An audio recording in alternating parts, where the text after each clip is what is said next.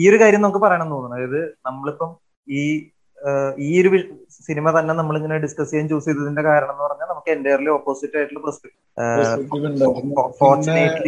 അല്ല, ഇത് ഡിസ്കഷൻ എടുക്കുമ്പോൾ നമുക്ക് രണ്ട് കാലഘട്ടത്തിലുള്ള സിനിമ സംസാരിക്കും. സത്യം. കാരണം ഒബ്വിയസ്ലി നമുക്ക് എല്ലാവർക്കും ഉള്ളൊരു ചിന്തയാണ് പുതിയ സിനിമകള് ആണ് പണ്ടത്തെക്കാളും ഒരു പഠിക്കുമ്പോൾ കുറെ പേര് പറഞ്ഞു ഞാൻ കേട്ടിട്ടുണ്ട്. ടെക്നിക്കൽ വൈസ് അത് ശരിയായിരിക്കാം, പിന്നെ ആക്ടിങ് വൈസും കുറെയൊക്കെ പണ്ടത്തെ ഇത്തിരി നാടകത്തിനോട് ചേർന്ന് പോണ തരത്തിലാണല്ലോ അവര് ചെയ്തുകൊണ്ടിരുന്നത്. അതെ, അങ്ങനെ കുറച്ച് ഇമ്പ്രൂവ്മെന്റ് വന്നിട്ടുണ്ട്. പക്ഷെ ഈ ഭാർഗവിയിലൊക്കെ ഇറങ്ങിയ കാലഘട്ടം നോക്കുമ്പോൾ അത് ആ ഒരു സ്ക്രിപ്റ്റും ആ ഒരു സ്റ്റോറിയും കൺസെപ്റ്റും എന്നൊക്കെ പറഞ്ഞ ഇപ്പൊ ഇന്നാരും ചിന്തിക്കുന്നു പോലും ഉണ്ടാവില്ല. അതെ, പിന്നെന്താന്ന് വെച്ചാ നമ്മള് തന്നെ ഇപ്പം നമ്മള് പേഴ്സണലി ഡിസ്കസ് ചെയ്തിട്ടുണ്ട്, പക്ഷെ അത് ഈ റെക്കോർഡിംഗിൽ വന്നിട്ടില്ല. അതുകൊണ്ട് ഞാനത് പറയണതാണ്. ഞാനൊരിക്കൽ പറഞ്ഞൊരു നമ്മളൊരിക്കൽ ഡിസ്കസ് ചെയ്തൊരു കാര്യം എന്ന് പറഞ്ഞാൽ സാഹിത്യത്തിനും സിനിമയിലും കൊളാബറേറ്റ് ചെയ്യാൻ പല വഴികളിൽ ഒരു വഴി എന്ന് പറഞ്ഞാൽ ഒരു കഥയുടെ അല്ലെങ്കിൽ ഒരു വിഷയത്തിന്റെ ആദ്യ ഭാഗം ഒരു നോവലായിട്ട് വരികയും രണ്ടാമത്തെ ഭാഗം ഒരു സിനിമയായിട്ട് വരികയും അല്ലെങ്കിൽ തിരിച്ച് മേ ബി മൂന്നാമത്തെ ഭാഗം നാടകമായിരിക്കും, മേ ബി നാലാമത്തെ അങ്ങനെയൊക്കെ വരാമെന്ന് നമ്മളിങ്ങനെ പണ്ട് ഡിസ്കസ് ചെയ്തിട്ടുണ്ട്. എനിക്ക് ഓർമ്മയുണ്ട്. അത് വളരെ നല്ലൊരു ചിന്തയാണ്. കാരണം മൂന്ന് മേഖലകളും വളരും. പക്ഷേ എസ്പെഷ്യലി ഒരു ക്യൂരിയോസിറ്റി ഉണ്ടാക്കി ഇടുന്ന കഥകളാണെങ്കിൽ പ്രത്യേകിച്ച്. പക്ഷേ ഓൾറെഡി നമ്മൾ ഫോഴ്സ്ഫുള്ളി നമുക്ക് അതിന്റെ സെക്കൻഡ് പാർട്ട് എന്താണെന്ന് ആഗ്രഹം ഉണ്ടാവും. പക്ഷെ ഓൾറെഡി ബഷീർ അത് ഇതിൽ ചെയ്ത് കഴിഞ്ഞിട്ട് നീലവെളിച്ചം എന്ന് പറയുന്ന ഒരു കഥയും പുള്ളി എഴുതി, അതിന്റെ കണ്ടിന്യൂ തിരക്കഥയും പുള്ളി. നമ്മളിത് ദൃശ്യ സിനിമയെ കുറിച്ച് സംസാരിക്കുമെന്നാണ് പറഞ്ഞത്.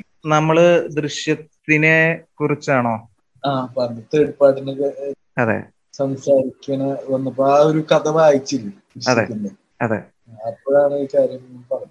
അപ്പൊ നമ്മള് പറഞ്ഞു ഒരു പക്ഷെ തേർഡ് പാർട്ട് എന്തിനും സിനിമയാവണത്, തേർഡ് പാർട്ട് വേണമെങ്കിൽ ഒരു നോവലായിട്ട് പ്രസിദ്ധീകരിക്കാം, തേർഡ് പാർട്ട് ഒരു വെബ് സീരീസ് ആയിട്ട് വരാലോ, അല്ലെങ്കിൽ ഇനിയുള്ള ഭാഗങ്ങൾ ദൃശ്യം വെബ് സീരീസ് ആയിട്ട് വേണമെങ്കിൽ വരാലോ എന്നാണ് നമ്മൾ പറഞ്ഞിട്ടുണ്ടായിരുന്നത്. അല്ലെങ്കിൽ ബഷീറിന്റെ നീലവെളിച്ചം വീണ്ടും റീമേക്ക് ചെയ്യാൻ പോവുകയാണെന്ന് സാധാരണ ഒരു സിനിമയ്ക്ക് കിട്ടണം നമുക്ക് ലോഞ്ച് ചെയ്യുമ്പോൾ ഉണ്ടാവണേക്കാളും കൂടുതൽ ഞാൻ ഇതിനെ കുറിച്ച് അറിഞ്ഞുകൊണ്ടിരിക്കും.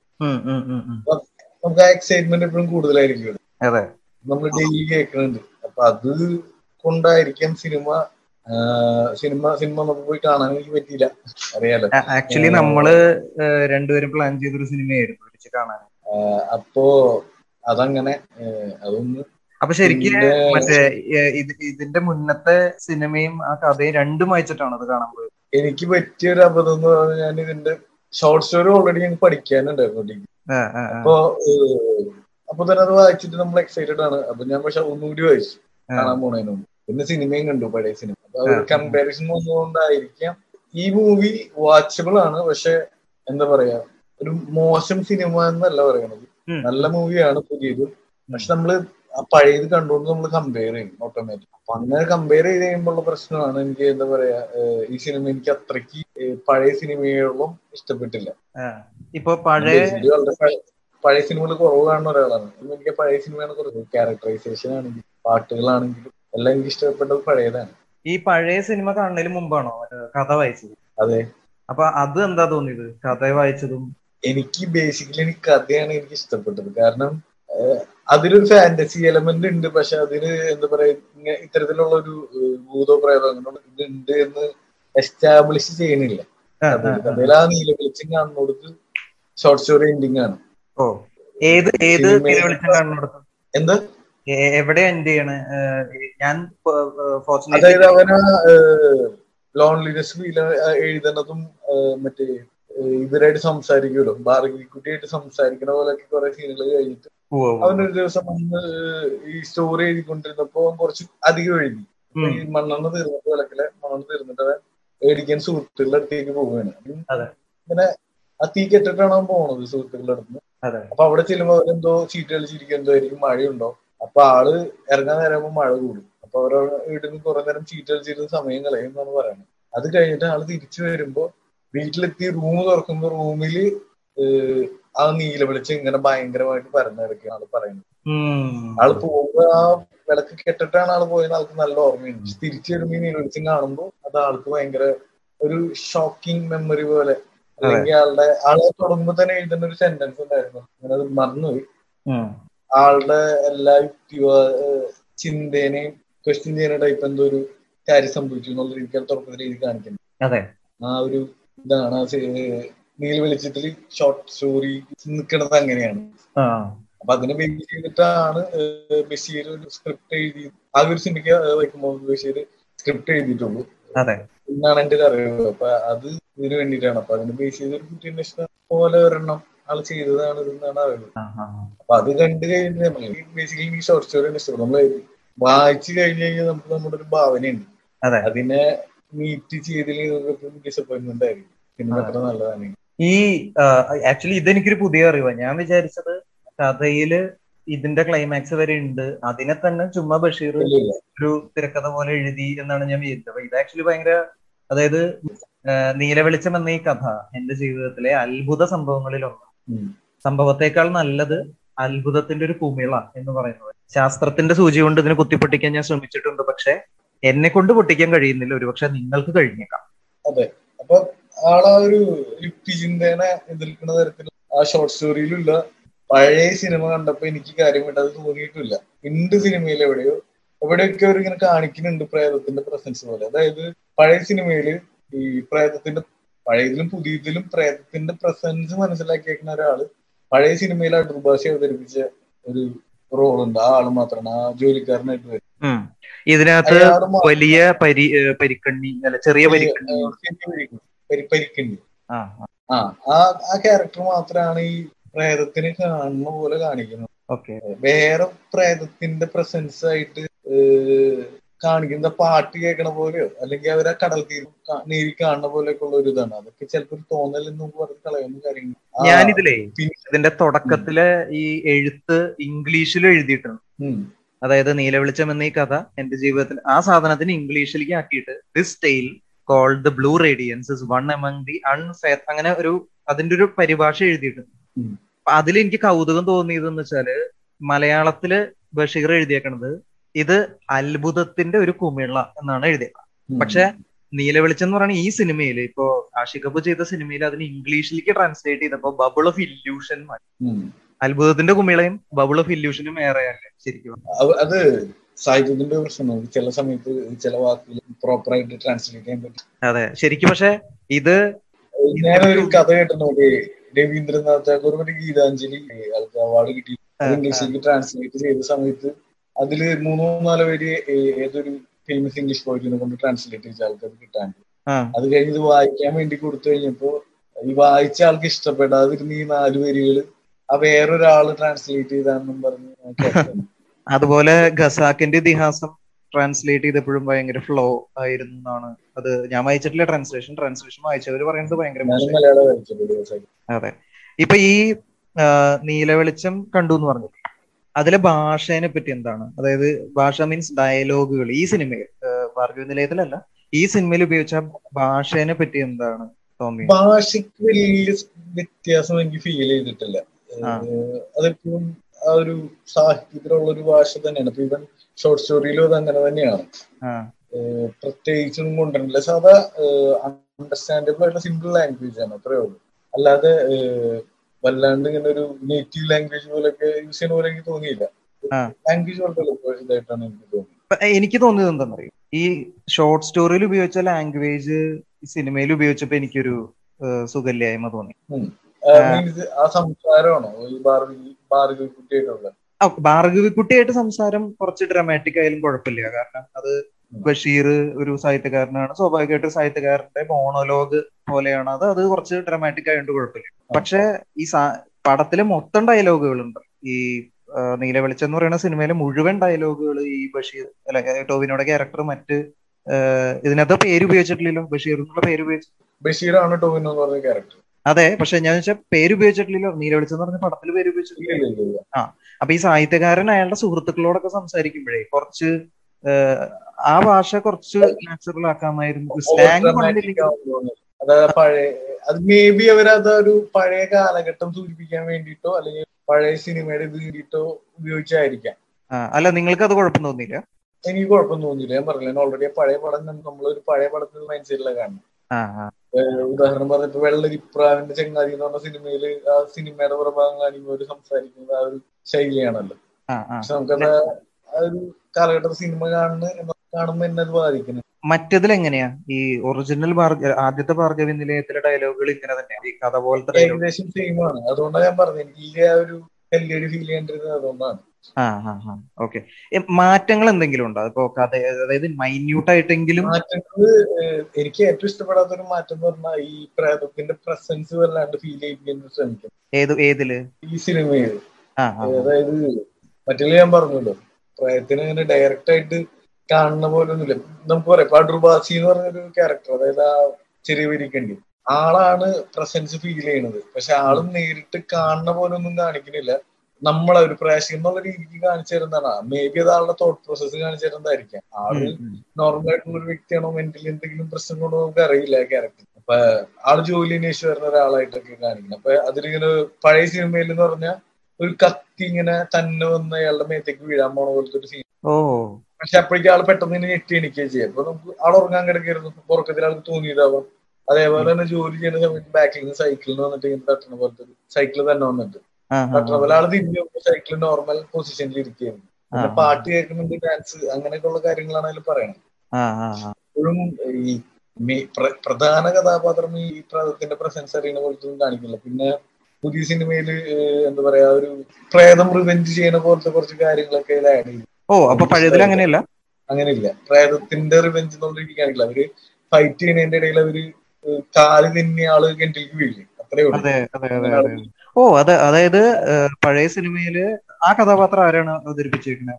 പി ജെ ആന്റണി എന്നല്ല, പേര് എനിക്കറിയില്ല കേട്ടോ. ഒരു ഫേമസ് ആക്ടർ ആണ്, കാരണം അച്ഛൻ പറഞ്ഞുള്ള ഇതാണ്. പേര് ക്യാരക്ടറിന് എനിക്കെല്ലാവരും അറിയില്ല പഴയ ആൾക്കാർ. ഓക്കെ, പി ജെ ആന്റണി ആണെന്നാണ് എന്റെ ഒരു ഓർമ്മ. പി ജെ ആന്റണി അല്ല, ഞാൻ പറഞ്ഞതിന് കറക്റ്റ് പേര് എനിക്കാണ്ട് ഓർമ്മയിട്ടുള്ളത് പഴയ ആൾക്കാർ. എനിക്ക് ഇപ്പൊ ഈ പറഞ്ഞ ഇപ്പം നിങ്ങൾ ഈ പറഞ്ഞ ആക്ടിങ് വൈസ് ഞാൻ പറയുകയാണെങ്കിൽ എനിക്ക് പഴയ ആളുകള് ഞാൻ ഇത് ബൈശേഖ നേരത്തെ പറഞ്ഞ പോയിന്റിന്റെ ഒരു ഇത് കൊണ്ടായിരിക്കാം ആ ലാംഗ്വേജ് അങ്ങനത്തെ നമ്മൾ യൂസ് ചെയ്തേക്കണേ പഴയ സിനിമയിലുള്ള പോലെ. അപ്പൊ എനിക്ക് അതുകൊണ്ട് പഴയ ആൾക്കാർ ചെയ്ത് എനിക്ക് കുറച്ച് ഇടയിൽ ഞാൻ ഒരു കാര്യം പറയട്ടെ, കറക്റ്റ് ആണ് പറഞ്ഞത്. മറ്റേ ഷൈൻ ടോം ഇതിനകത്ത് അവതരിപ്പിച്ച കഥാപാത്രം അതിനകത്ത് പി ജെ ആന്റണിയാണ്. പി ജെ ആന്റണി വെച്ചത് ഭാർഗവി, വിജയ നിർമ്മല, നാരായണ നാണുക്കുട്ടൻ, പി ജെ ആന്റണി.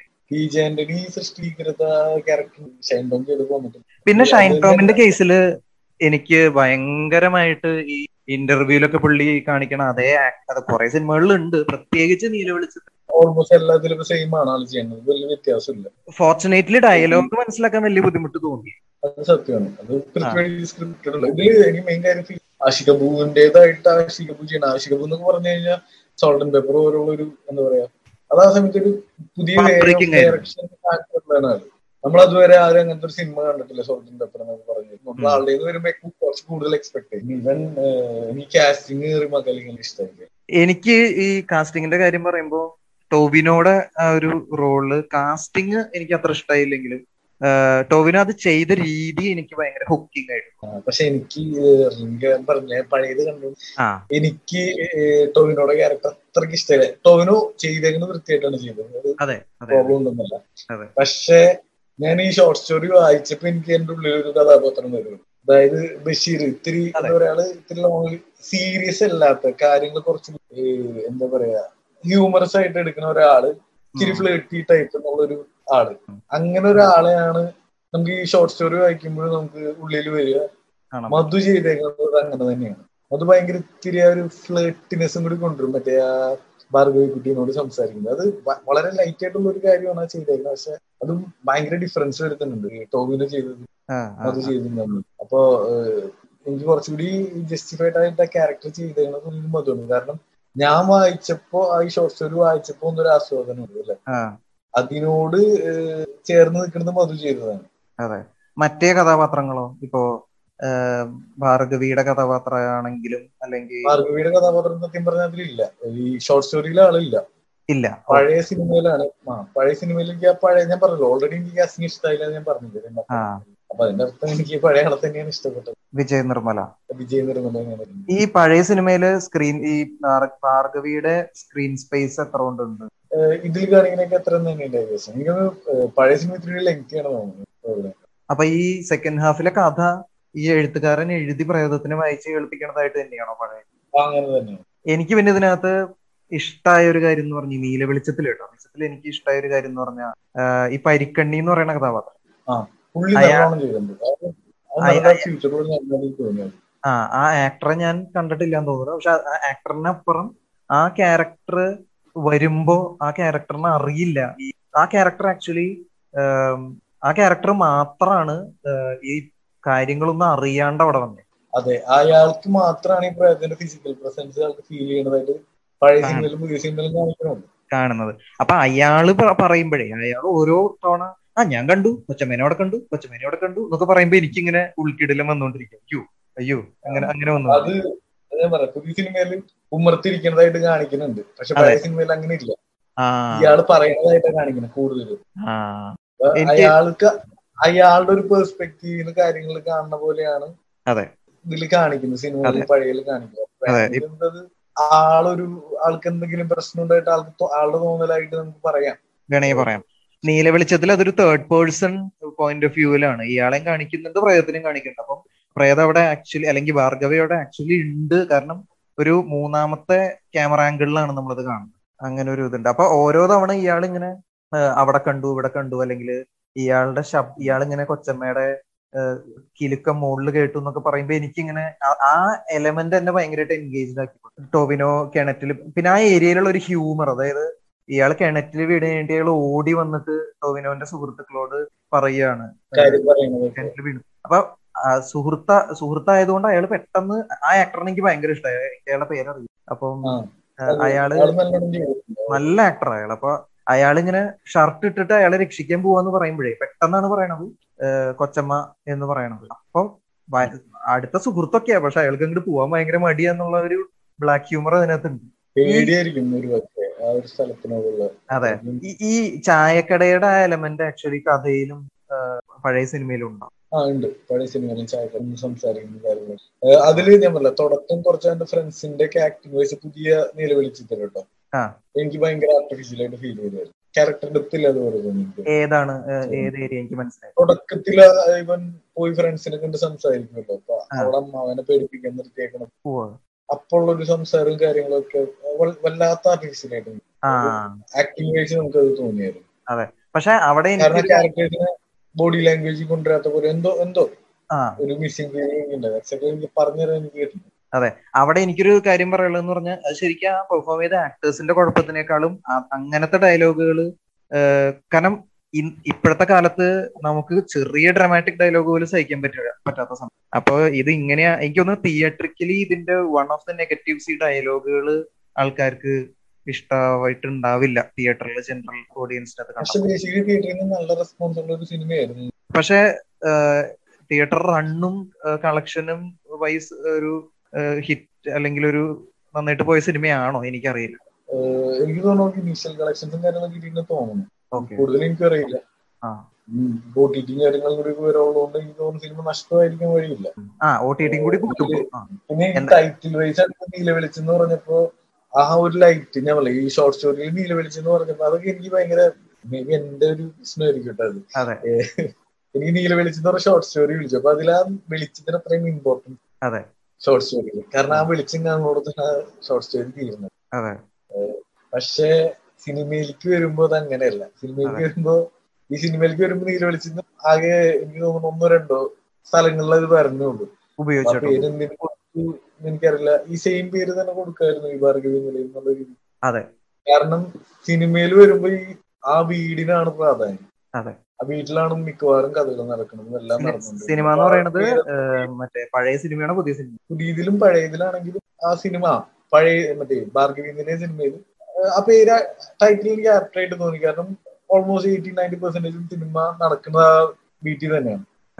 പുതിയതിലെന്ന് പറഞ്ഞാൽ ഈ നീലവെളിച്ചെന്ന് പേരിട്ടപ്പോ മേ ബി എനിക്ക് തോന്നുന്നു ഈ കഥയാണ് ഇതിനെ ബേസ് ചെയ്തിട്ടിട്ടേക്കുന്നതാണ്, ഉണ്ടാക്കിയ ഒരു സിനിമയാണെന്ന് അറിയിക്കാൻ വേണ്ടിയിട്ട പോലെ എനിക്ക് തോന്നുന്നു. കുറച്ചുകൂടി ഹാർഡ് ഹിറ്റ്, കുറച്ചും കൂടി ഡയറക്റ്റ് ആണ്. അതായത് മറ്റേ പടം ഭാർഗവി നിലയം എന്നുള്ള പടം ഇത് മറ്റേ കഥയുടെ അഡാപ്റ്റേഷൻ ആണ് എന്ന് പറഞ്ഞ് ഇറങ്ങിയപ്പോ ഈ പടം ഡയറക്ട്ലി പറയാണ് ഓക്കെ ദിസ് ദ കോപ്പി അല്ല കോപ്പിയല്ല this is the cinematic version of that old cinema എന്ന് പറഞ്ഞ് ഡയറക്ട്ലി അതിനെ ഇതിന്റെ ആക്ച്വൽ അതുകൊണ്ട് എനിക്ക് ആപ്റ്റായിട്ട് തോന്നിയത് പഴയ പേര് തന്നെയാണ്, ഭാർഗവി നിലയമാണ്. കാരണം ഞാൻ പറഞ്ഞല്ലോ, സിനിമ കാണുമ്പോൾ സിനിമയിൽ ഓൾമോസ്റ്റ് എല്ലാം നടക്കുന്നത് ഈ സ്ഥലത്ത് തന്നെയാണ്. നീലവെളിച്ചം എന്ന് പറയുന്നത് ജസ്റ്റ് നമ്മൾ സിനിമ ക്യാരക്ടറൈസ് ചെയ്ത് പറയുകയാണെങ്കിൽ ജസ്റ്റ് സൈഡ് റോൾ ചെയ്തിട്ട് പോണ പോലെ ഉള്ളൂ. അതെ, ശരിക്കും പറഞ്ഞാല് കഥയിൽ നീലവെളിച്ചത്തിന് ഇമ്പോർട്ടൻസ് വരാൻ കാരണം കഥ അവസാനിക്കണത് നീലവെളിച്ചത്തിലാണ്. ലൈറ്റ് കാണാൻ കൊടുക്കുക, അതാണ് ആ പറഞ്ഞ ആള് പറഞ്ഞ ഒരു കുമ്പള. അതെ അതെ അതെ.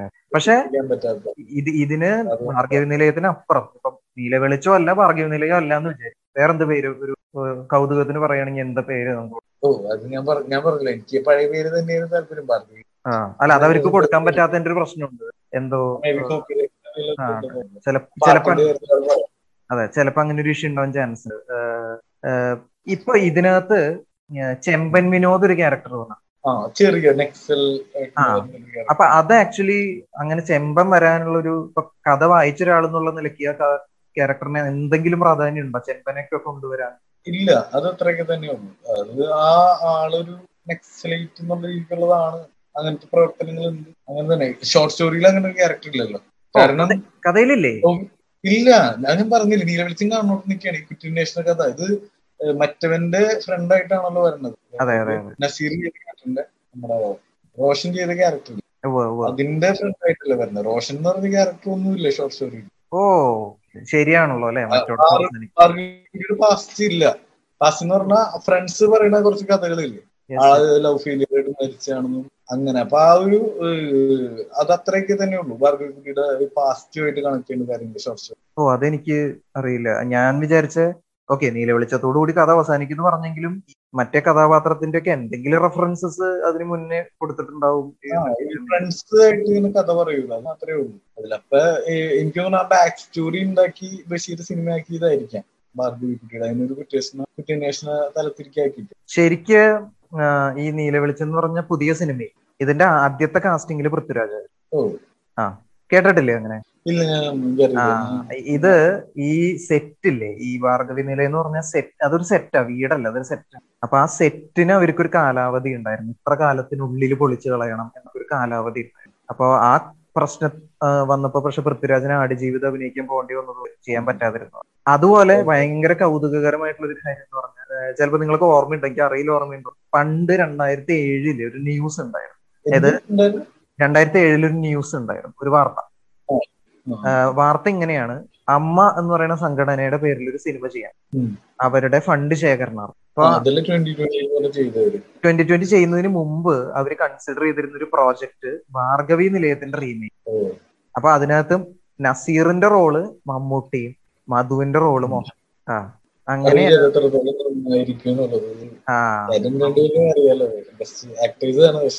അപ്പൊ അത് ആ പ്രോജക്ട് ആണ് ആക്ച്വലി മാറിയിട്ട് ഈ 2020 പിന്നീടാണ് ഓക്കെ എന്നാ വേണ്ട എല്ലാ ആക്ടേഴ്സും കൂടി അഭിനയിക്കാന്നൊക്കെ വെച്ചിട്ടാണ്, കൊമേഴ്സ്യൽ ആവണമെന്നൊക്കെ വെച്ചിട്ടാണ് പിന്നെ ജോഷി 2020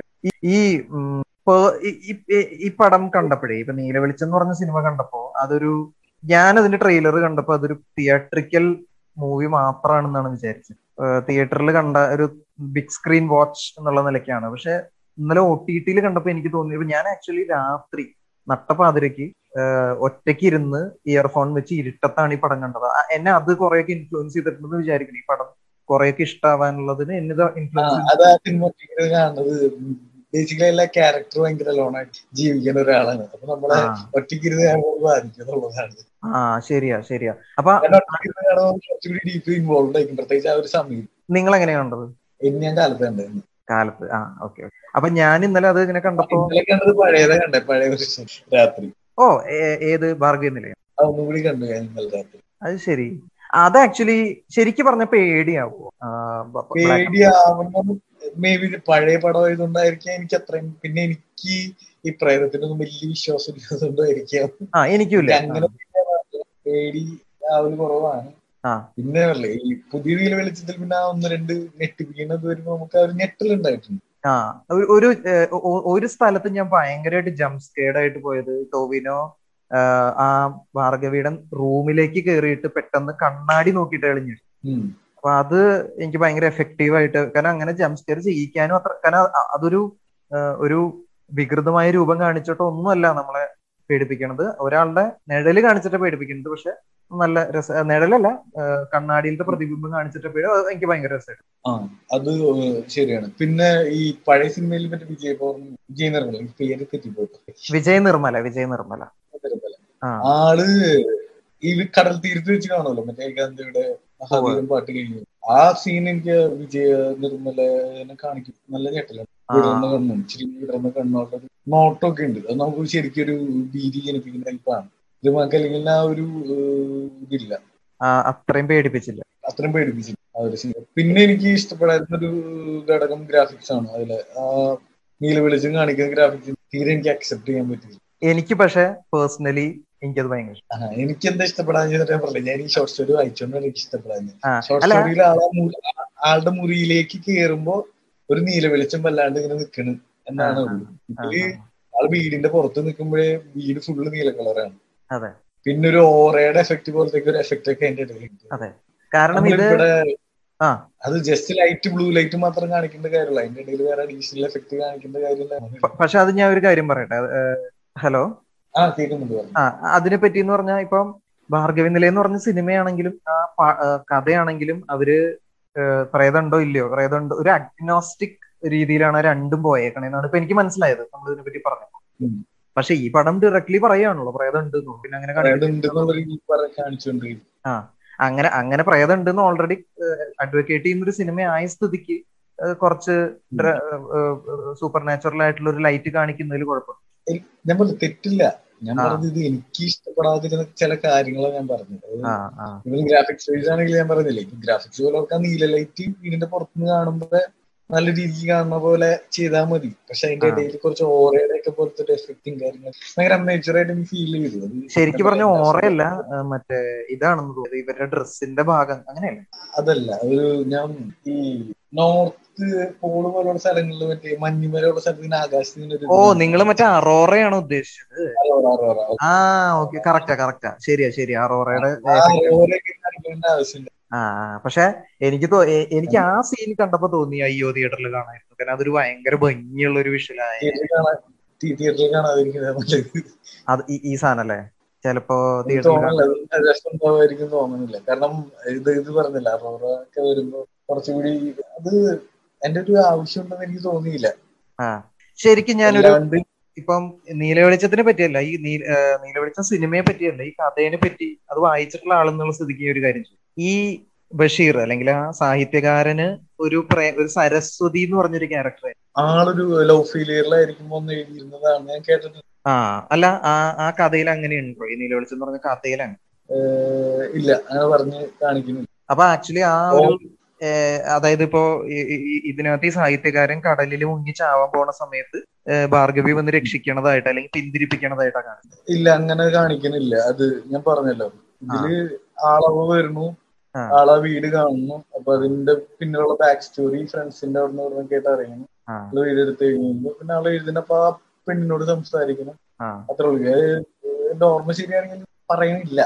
എനിക്ക് ആ ഒരു എനിക്ക് ഇഷ്ടമായത് എന്ന് വെച്ചാല് എനിക്ക് ഇഷ്ടപ്പെട്ട വൺ ഓഫ് ദി ഇഷ്ടപ്പെട്ട എലമെന്റ്സ് അതായത്, കാരണം അവിടെ ഒരു എന്താ പറയാ മെന്റൽ അല്ല ഒരു ആത്മബന്ധം വന്നു ഈ പ്രേതവും ഇയാളും തമ്മിൽ. കാരണം പ്രേതവും ഒരു പ്രേമനൈരാശ്യമുണ്ട്, ഇയാൾക്കും പ്രേമനൈരാശ്യം, അല്ലെങ്കിൽ പ്രേമം പ്രേതം ഒറ്റപ്പെട്ടിട്ടാണ് ഇയാൾ വരുന്നത്. അതായത് രണ്ടുപേരെയും കഥ റിലേറ്റ് ചെയ്യാൻ പറ്റുന്ന ഒരു സിറ്റുവേഷൻ ആയിരുന്നു. എക്സാക്ട്. പിന്നെ ഇതില് ഞാൻ പറയണെനിക്ക് റോഷന്റെ അഭിനയൊക്കെ ഇഷ്ടപ്പെട്ടായിരുന്നു. പിന്നെ വെള്ളസാരി ഉടുക്കുന്നതിനോട് പ്രേതം വെള്ളസാരി ഉടുക്കുന്നതിനുള്ളൊരു ഇത് അവർ പറയുന്നത് അതിന്റെ ഭാർഗവിക്ക് ഇഷ്ടപ്പെട്ട ഒരു കളർ വെള്ളയാണ്. അത് അതില് അവള് സ്നേഹിക്കാൻ ആളാ വെള്ള ഡ്രസ് ഇടുമ്പോൾ അവൾ ആ ഒരു വെള്ള ഡ്രസ് പ്രിഫർ ചെയ്യുന്നുണ്ട്. അപ്പൊ അവൾ കൂട്ടുകാർക്ക് ചോദിക്കുന്നുണ്ട് എപ്പോഴും ഇപ്പൊ വെള്ളയാണല്ലോ, ഇപ്പൊ ആള് പറയുന്നുണ്ട് എന്ത് വെള്ളക്ക് എന്താ വെള്ളക്കുള്ള മോശം കളറാണോ ചോദിക്കുന്നത്. അതിനൊന്നായിരിക്കാം പ്രേതം വെള്ളം ഡ്രസ് എടുക്കുന്നതിനുള്ളൊരു. അതെ, അതിന് മുമ്പത്തെ ഒരു സീനിലും പറയുന്നുണ്ട്, ഭാർഗവിയുടെ കാമുകനും തമ്മിൽ സംസാരിക്കുമ്പോ പറയും നല്ല വെള്ള ജീവിതമാണ് നിങ്ങളുടെ വസ്ത്രം പോലെ തന്നെ നിങ്ങളുടെ ജീവിതവും വെള്ളയാണ്. ഇപ്പോ നമ്മള് പറഞ്ഞിട്ട് റെക്കോർഡിങ്ങിൽ വരാത്ത ഒരു കാര്യം കൂടി ജസ്റ്റ് ഒന്നുകൂടി റിപ്പീറ്റ് ചെയ്യണത് പാട്ടുകളെ പറ്റിയാണ്. ഈ പാട്ടുകൾ എങ്ങനെയുണ്ട് നീലവെളിച്ചത്തിൽ? പാട്ടുകള് ഞാൻ പറഞ്ഞല്ലോ, അത് ഈ പാട്ടുകൾ ഞാൻ സ്കിപ്പ് ചെയ്ത് കണ്ടെങ്കിൽ നേരത്തെ പറഞ്ഞായിരുന്നു. ഏതില്? അതുകൊണ്ട് എനിക്ക് പഴയത് കണ്ട സമയത്ത് ഞാൻ പാട്ടുകൾ സ്കിപ്പ് ചെയ്തിട്ടുണ്ട്. അതായത് ഭാർഗവി നിലയം കണ്ടപ്പോ നിങ്ങള് പാട്ട് സ്കിപ്പ് ചെയ്താണ് കണ്ടത്? സ്കിപ്പ് ചെയ്തിട്ടാ കണ്ടത്. ഞാനപ്പോ തിയേറ്ററിൽ പോയപ്പോ തിയേറ്റർ എക്സ്പീരിയൻസ് എനിക്ക് ഭയങ്കര ഇഷ്ടമായിരുന്നു. പുതിയ പാട്ട് പ്രത്യേകിച്ച് ഷെഹ്ബാസമ്മൻ പാടിയപ്പോ ഇച്ചിരി ഗസൽ ടൈപ്പിൽ പാടിയപ്പോ എനിക്ക് ആളുടെ ഒരു സിംഗിങ് സ്റ്റൈൽ എനിക്ക് ഇപ്പോഴും ഭയങ്കര ഇഷ്ടമാണ്. എനിക്കും ഭയങ്കര ഇഷ്ടമാണ്. അപ്പൊ ഞാൻ വളരെ എൻജോയ് ചെയ്ത് കേട്ട് പിന്നെ ഈ അനുരാഗ മധുചേഷക് എന്ന് പറഞ്ഞ സോങ്ങിന്റെ വിഷ്വലൈസേഷൻ ഭയങ്കരമായിട്ട് നല്ല രസമായിരുന്നു. അപ്പൊ അതൊക്കെ ഞാൻ നല്ലോണം എൻജോയ് ചെയ്ത് പോകുന്നതാണ്. അന്ന് ഞാൻ പറഞ്ഞില്ല, വീട്ടിൽ അച്ഛനോട് സംസാരിച്ചപ്പോ അച്ഛൻ പറഞ്ഞത് പഴയ പാട്ടിന്റെ അത്രയും ആയിട്ടില്ല എന്നാൾ പറഞ്ഞു. അച്ഛൻ വീഡിയോ കണ്ടോ? വീഡിയോ കണ്ടു. അച്ഛന് പാട്ട് കേട്ടു. പക്ഷെ വീഡിയോ അച്ഛന് ഇഷ്ടമായി. പക്ഷെ ഞാൻ പറഞ്ഞു കാസ്റ്റിംഗ് ആൾക്ക് അത്രക്ക് ഇതായിട്ട് തോന്നിയില്ല. ആൾക്ക്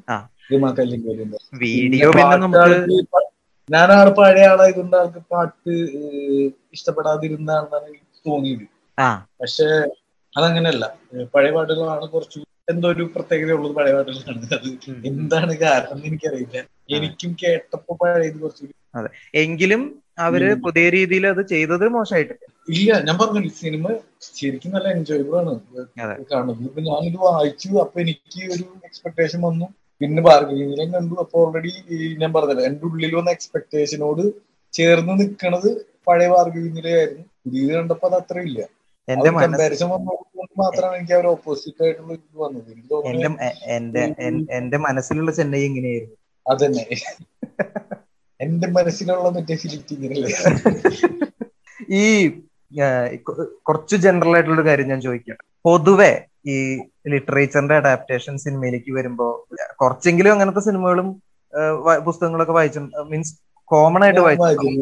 ഞാനിപ്പോ 3 വായിച്ചിട്ട് കണ്ടേക്കുന്നത്.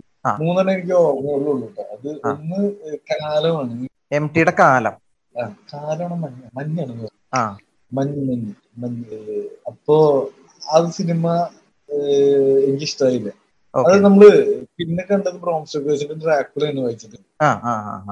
അത് ആ സിനിമ എന്നൊക്കെ പറഞ്ഞു കഴിഞ്ഞാൽ നമ്മുടെ ഉള്ളില് ഉണ്ടാക്കിയെടുക്കുന്ന ഒരു കോട്ടയുടെ രൂപവും ഡ്രാക്കുളയുടെ രൂപവും അതൊന്നുമല്ല സിനിമയിൽ. എനിക്ക് തീരെ എൻജോയ്.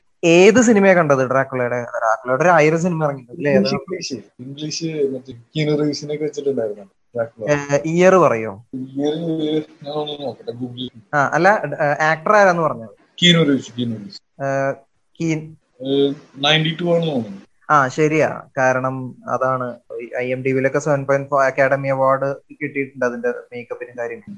നമ്മുടെ ഞാനപ്പോ ഈ നോവല് വായിച്ചിട്ടാണ് കാണുന്നത്. നോവലിലുള്ളൊരു നമ്മള് വായിക്കുമ്പോ കിട്ടുന്ന ഒരു എന്താ പറയാ ഫീലല്ല സിനിമയില്. അതിൽ രസം നമുക്ക് നീലവെളിച്ചത്തിനെ കുറിച്ച് സംസാരിച്ചോണ്ടിരുന്ന ഈ ഡ്രാക്കുള സിനിമയിൽ ഇതേപോലെ നീലവെളിച്ചത്തിനെ കുറിച്ച് ഒരു ചെറിയ ഭാഗമുണ്ട്. അതെ, സത്യം സത്യം സത്യം ശരിയാ. ഞാനിപ്പഴാ ഓർക്കുന്നത്. ഭയങ്കര കോയിൻസിഡൻസ് ആണ്. അല്ല, ഇനിയിപ്പോ അത് ബഷീറിനെ ഇൻഫ്ലുവൻസ് ചെയ്തിട്ടുണ്ടോ? മേ ബി ഉണ്ടാവാം. അത് ഡ്രാക്കുളയ്ക്ക് മുമ്പ് ഇറങ്ങിയതല്ലേ. അതെ, ഇപ്പൊ ഈ കഥയിൽ പറഞ്ഞ അത്രയും നാട് നീലവെളിച്ചം കണ്ടിരുന്നു പോലും നമുക്ക് പറയാൻ പറ്റില്ല. അതെ, മാത്രല്ല നീലവെളിച്ചം പുള്ളിയുടെ ഇമാജിനേഷനും ആവാം. പിന്നെ പഴയ സിനിമയിലും ആടാ മുറിയിലേക്ക് കയറുമ്പോഴാണ് നീലവെളിച്ചം കാണുന്നത്. അതെ, ഇതിനകത്ത് പിന്നെ പുറത്തേക്ക്. ഹാരി പോട്ടർ സിനിമ കണ്ടേക്കുന്നതിലും ഭൂരിഭാഗം ആൾക്കാർക്കും ഇഷ്ടപ്പെട്ടു. അതായത് മനസ്സിലായില്ല, എനിക്ക് ക്ലിയർ ആയില്ല ഓഡിയോ. അതായത് ഹാരി പോട്ടർ സിനിമ ഉണ്ടല്ലോ, ഹാരി പോട്ടർ ബുക്ക് സീരീസ് വായിച്ചവർക്ക് സിനിമ ആ ബുക്കിനോടൊന്നും ഇഷ്ടപ്പെട്ടിട്ടില്ല. ഇല്ല, കാരണം നമ്മളുടെ ഇമാജിനേഷൻ വരുള്ളൂ വായിക്കുമ്പോ. അപ്പൊ അതന്നെ ഞാൻ പറഞ്ഞു, നമുക്കപ്പോ നമ്മളുടേതായ ഒരു ലോകം ഉണ്ടാവും ഈ ഹാരി പോട്ടർ വായിക്കുമ്പോ. നമ്മൾ ക്രിയേറ്റ് ചെയ്യും നമ്മുടെ മൈൻഡിൽ തന്നെ. അത് വന്നിട്ടില്ലെങ്കിൽ നമുക്ക് ഒരു സാറ്റിസ്ഫാക്ഷൻ ഉണ്ടാവില്ല ശരിക്ക്. ഇപ്പം പിന്നെ ഞാൻ കണ്ടത് ലീലയാണ്. ലീല എന്ന് പറഞ്ഞ സിനിമ. Oh nice. ആ സിനിമ അത് ആ ഷോർട്ട് സ്റ്റോറി വായിക്കാണ്ട് കാണുന്ന ഒരാൾക്ക് അത് പറയേണ്ട കാര്യങ്ങൾ തുറന്ന് പറഞ്ഞിട്ടില്ല. സിനിമ ഓപ്പണായിട്ട് പറയുന്നുണ്ട്. മേ ബി സെൻസർ ബോർഡിനെ പേടിച്ചിട്ടായിരിക്കും. അപ്പൊ അങ്ങനെ മോസ്റ്റ് ഓഫ് ദ സിനിമാസ് അങ്ങനെ വായിച്ചത് കണ്ടേക്കുന്നത് എനിക്ക് ഇഷ്ടപ്പെട്ടു. ഈ ലീല ശരിക്ക് അവര് ഫേസ് ചെയ്തൊരു രഞ്ജിത്ത് ഫേസ് ചെയ്തൊരു ചലഞ്ച് എന്താന്ന് പറഞ്ഞത്, അങ്ങനെ ഒരു വിഷയമായി പോയി. അത് സെൻസേർഡ് ആവാനും പാടില്ല, ജനങ്ങളെ കാണുകയും വേണം. ബിജു മേനോനെ വെച്ച് പോലത്തെ അന്ന് അത്രയും സ്റ്റാർ വാല്യൂ ഇല്ലാത്തൊരു ആക്ടർ വെച്ച് ചെയ്യുകയും വേണം. ബിജു മേനോൻ അതില് രസം എന്ന് പറഞ്ഞാൽ ജഗദീഷൊക്കെ ചെയ്യുന്ന ക്യാരക്ടറൊക്കെ ഭയങ്കര രസമായിട്ടുണ്ട്. ഭയങ്കര രസമുള്ള ക്യാരക്ടേഴ്സ് അതിലുള്ളത്. അപ്പൊ അപ്പൊ നമുക്ക് കുറച്ചുകൂടി അതിലുള്ള ഒരു തുറന്നു പറച്ചിലുണ്ടായിരുന്നെങ്കിൽ ആ സിനിമ കുറച്ച് നന്നായിരുന്നെന്ന് എനിക്ക് തോന്നിയിട്ടുണ്ട്. ഈ ജഗദീഷ് മാത്രല്ല, വിജയരാഘവൻ അതിൽ ഒരു ക്യാരക്ടർ ഭയങ്കര, പിന്നെ ആ ആക്ട്രസിന് ആക്ച്വലി നല്ലൊരു ലോഞ്ചിങ് ആയിരുന്നു. ലോഞ്ചിങ് ആയിരുന്നു, ആൾക്കാർക്ക് മനസ്സിലാവാത്തതിന്റെ പേരിലാണ് അവരെന്ത്. എന്നോട് ആ സിനിമ കണ്ടിട്ട് 2-3 പേര് ചോദിച്ചു ഇത് എന്താണ് അവരെ കഥ. അതെ, ഒരുപാട് പേര് മെയിൻ പ്രശ്നം പറഞ്ഞാൽ നമ്മളിത് പച്ചയായിട്ട് ആൾക്കാർക്ക് പറഞ്ഞു കൊടുക്കേണ്ട അവസ്ഥ. അതെ, പാർവതി നമ്പ്യാരെന്നാണ് ആക്ട്രസിന്റെ. അതില് ഭയങ്കര രസമുള്ള ഒരു ക്യാരക്ടർ കവിതാ നായർ. കവിതാ നായർ മറ്റേ എണ്ണയുടെ ആ ഒരു ഫാന്റസി ആക്ച്വലി നല്ലൊരു നല്ല ആക്ട്രസ് ആണ്. സീരിയലിന്നാണ് അവിടെ വന്നത്, ഇങ്ങനെയാണ് വന്നത്. നല്ല കപ്പാസിറ്റി ഉള്ള ഒരു ആക്ട്രസ്, നല്ല രസം. ശരിക്കും പോയറ്റ്, ആ ആളുടെ ജീവിതവും എനിക്ക് തോന്നുന്ന പോയറ്റിക് ആണ്. ആള് ചെയ്യുന്ന കാര്യം ഇപ്പൊ ഇൻസ്റ്റാഗ്രാമിലൊക്കെ പുള്ളിക്കാരിയുടെ എന്തെങ്കിലുമൊക്കെ കാണുമ്പോ അല്ലെങ്കിൽ FB-ലൊക്കെ കാണുമ്പോ ആളുടെ ജീവിതം തന്നെ കുറച്ച് പോയറ്റിക് ആണോ. ഈ പുസ്തകങ്ങള് സിനിമയാവണ കാര്യം പറഞ്ഞില്ലേ, കോയിൻസിഡന്റലി നിങ്ങൾ ആ ഹാരി പോട്ടറിന്റെ കാര്യം പറയുകയും ചെയ്യും. എനിക്ക് തോന്നിയ ഒരേ ഒരു ബുക്ക് സിനിമ അല്ലെങ്കിൽ ഒരേ ഒരു ഇൻസ്റ്റൻസ് ഇൻ വിച്ച് സിനിമ ബുക്കിന് മേലെ നിന്നു എന്ന് എനിക്ക് തോന്നി. അത് ഒരുപാട് പേർക്ക് ഓപ്പോസിറ്റ് അഭിപ്രായം ഉണ്ടാവും, പക്ഷെ ഹാരി പോട്ടർ 2ാമത്തെ ഭാഗം സിനിമയാണ് കുറച്ചുകൂടി കയറി നിന്നത്. എനിക്ക് അതിനെ കുറിച്ച് എനിക്ക് Harry Potter second mainly miss ചെയ്യുന്ന കാര്യങ്ങൾ പറഞ്ഞു കഴിഞ്ഞാൽ നമ്മുടെ ഡീറ്റെയിൽസ് വളരെ കുറയും. സിനിമ ബുക്ക് സിനിമയാക്കുമ്പോൾ പ്രശ്നം. അതെ, അത് ഈ ഹാരി പോട്ടർ സെക്കൻഡ് കുറച്ചെങ്കിലും സിനിമ ഭയങ്കരമായിട്ട് മികച്ചു നിൽക്കാനുള്ള ഒരു കാരണം എന്ന് പറഞ്ഞാൽ ഈ ഹാരി പോട്ടർ വായിച്ചിട്ടുണ്ടോ? 7 പുസ്തകം ഇല്ല, ഞാൻ വായിച്ചിട്ടില്ല. ഹാരി പോട്ടറിൽ ഉള്ള കോമഡി എന്താന്ന് വെച്ചാല് ആദ്യത്തെ ബുക്ക് 200 പേജിന് താഴെയാണെന്നാണ് എന്റെ ഓർമ്മ. 2ാമത്തെ ബുക്ക് ഒരു 50 പേജ് കൂടി. 3ാമത്തെ ബുക്ക് അല്ലല്ല, ആദ്യത്തെ ബുക്കാണ് ഫിലോസഫേഴ്സ് സ്റ്റോൺ അല്ലെങ്കിൽ സോഷ്യൽ താഴെയുള്ളൂ എന്ന് തന്നെയാണ് എന്റെ ഓർമ്മ.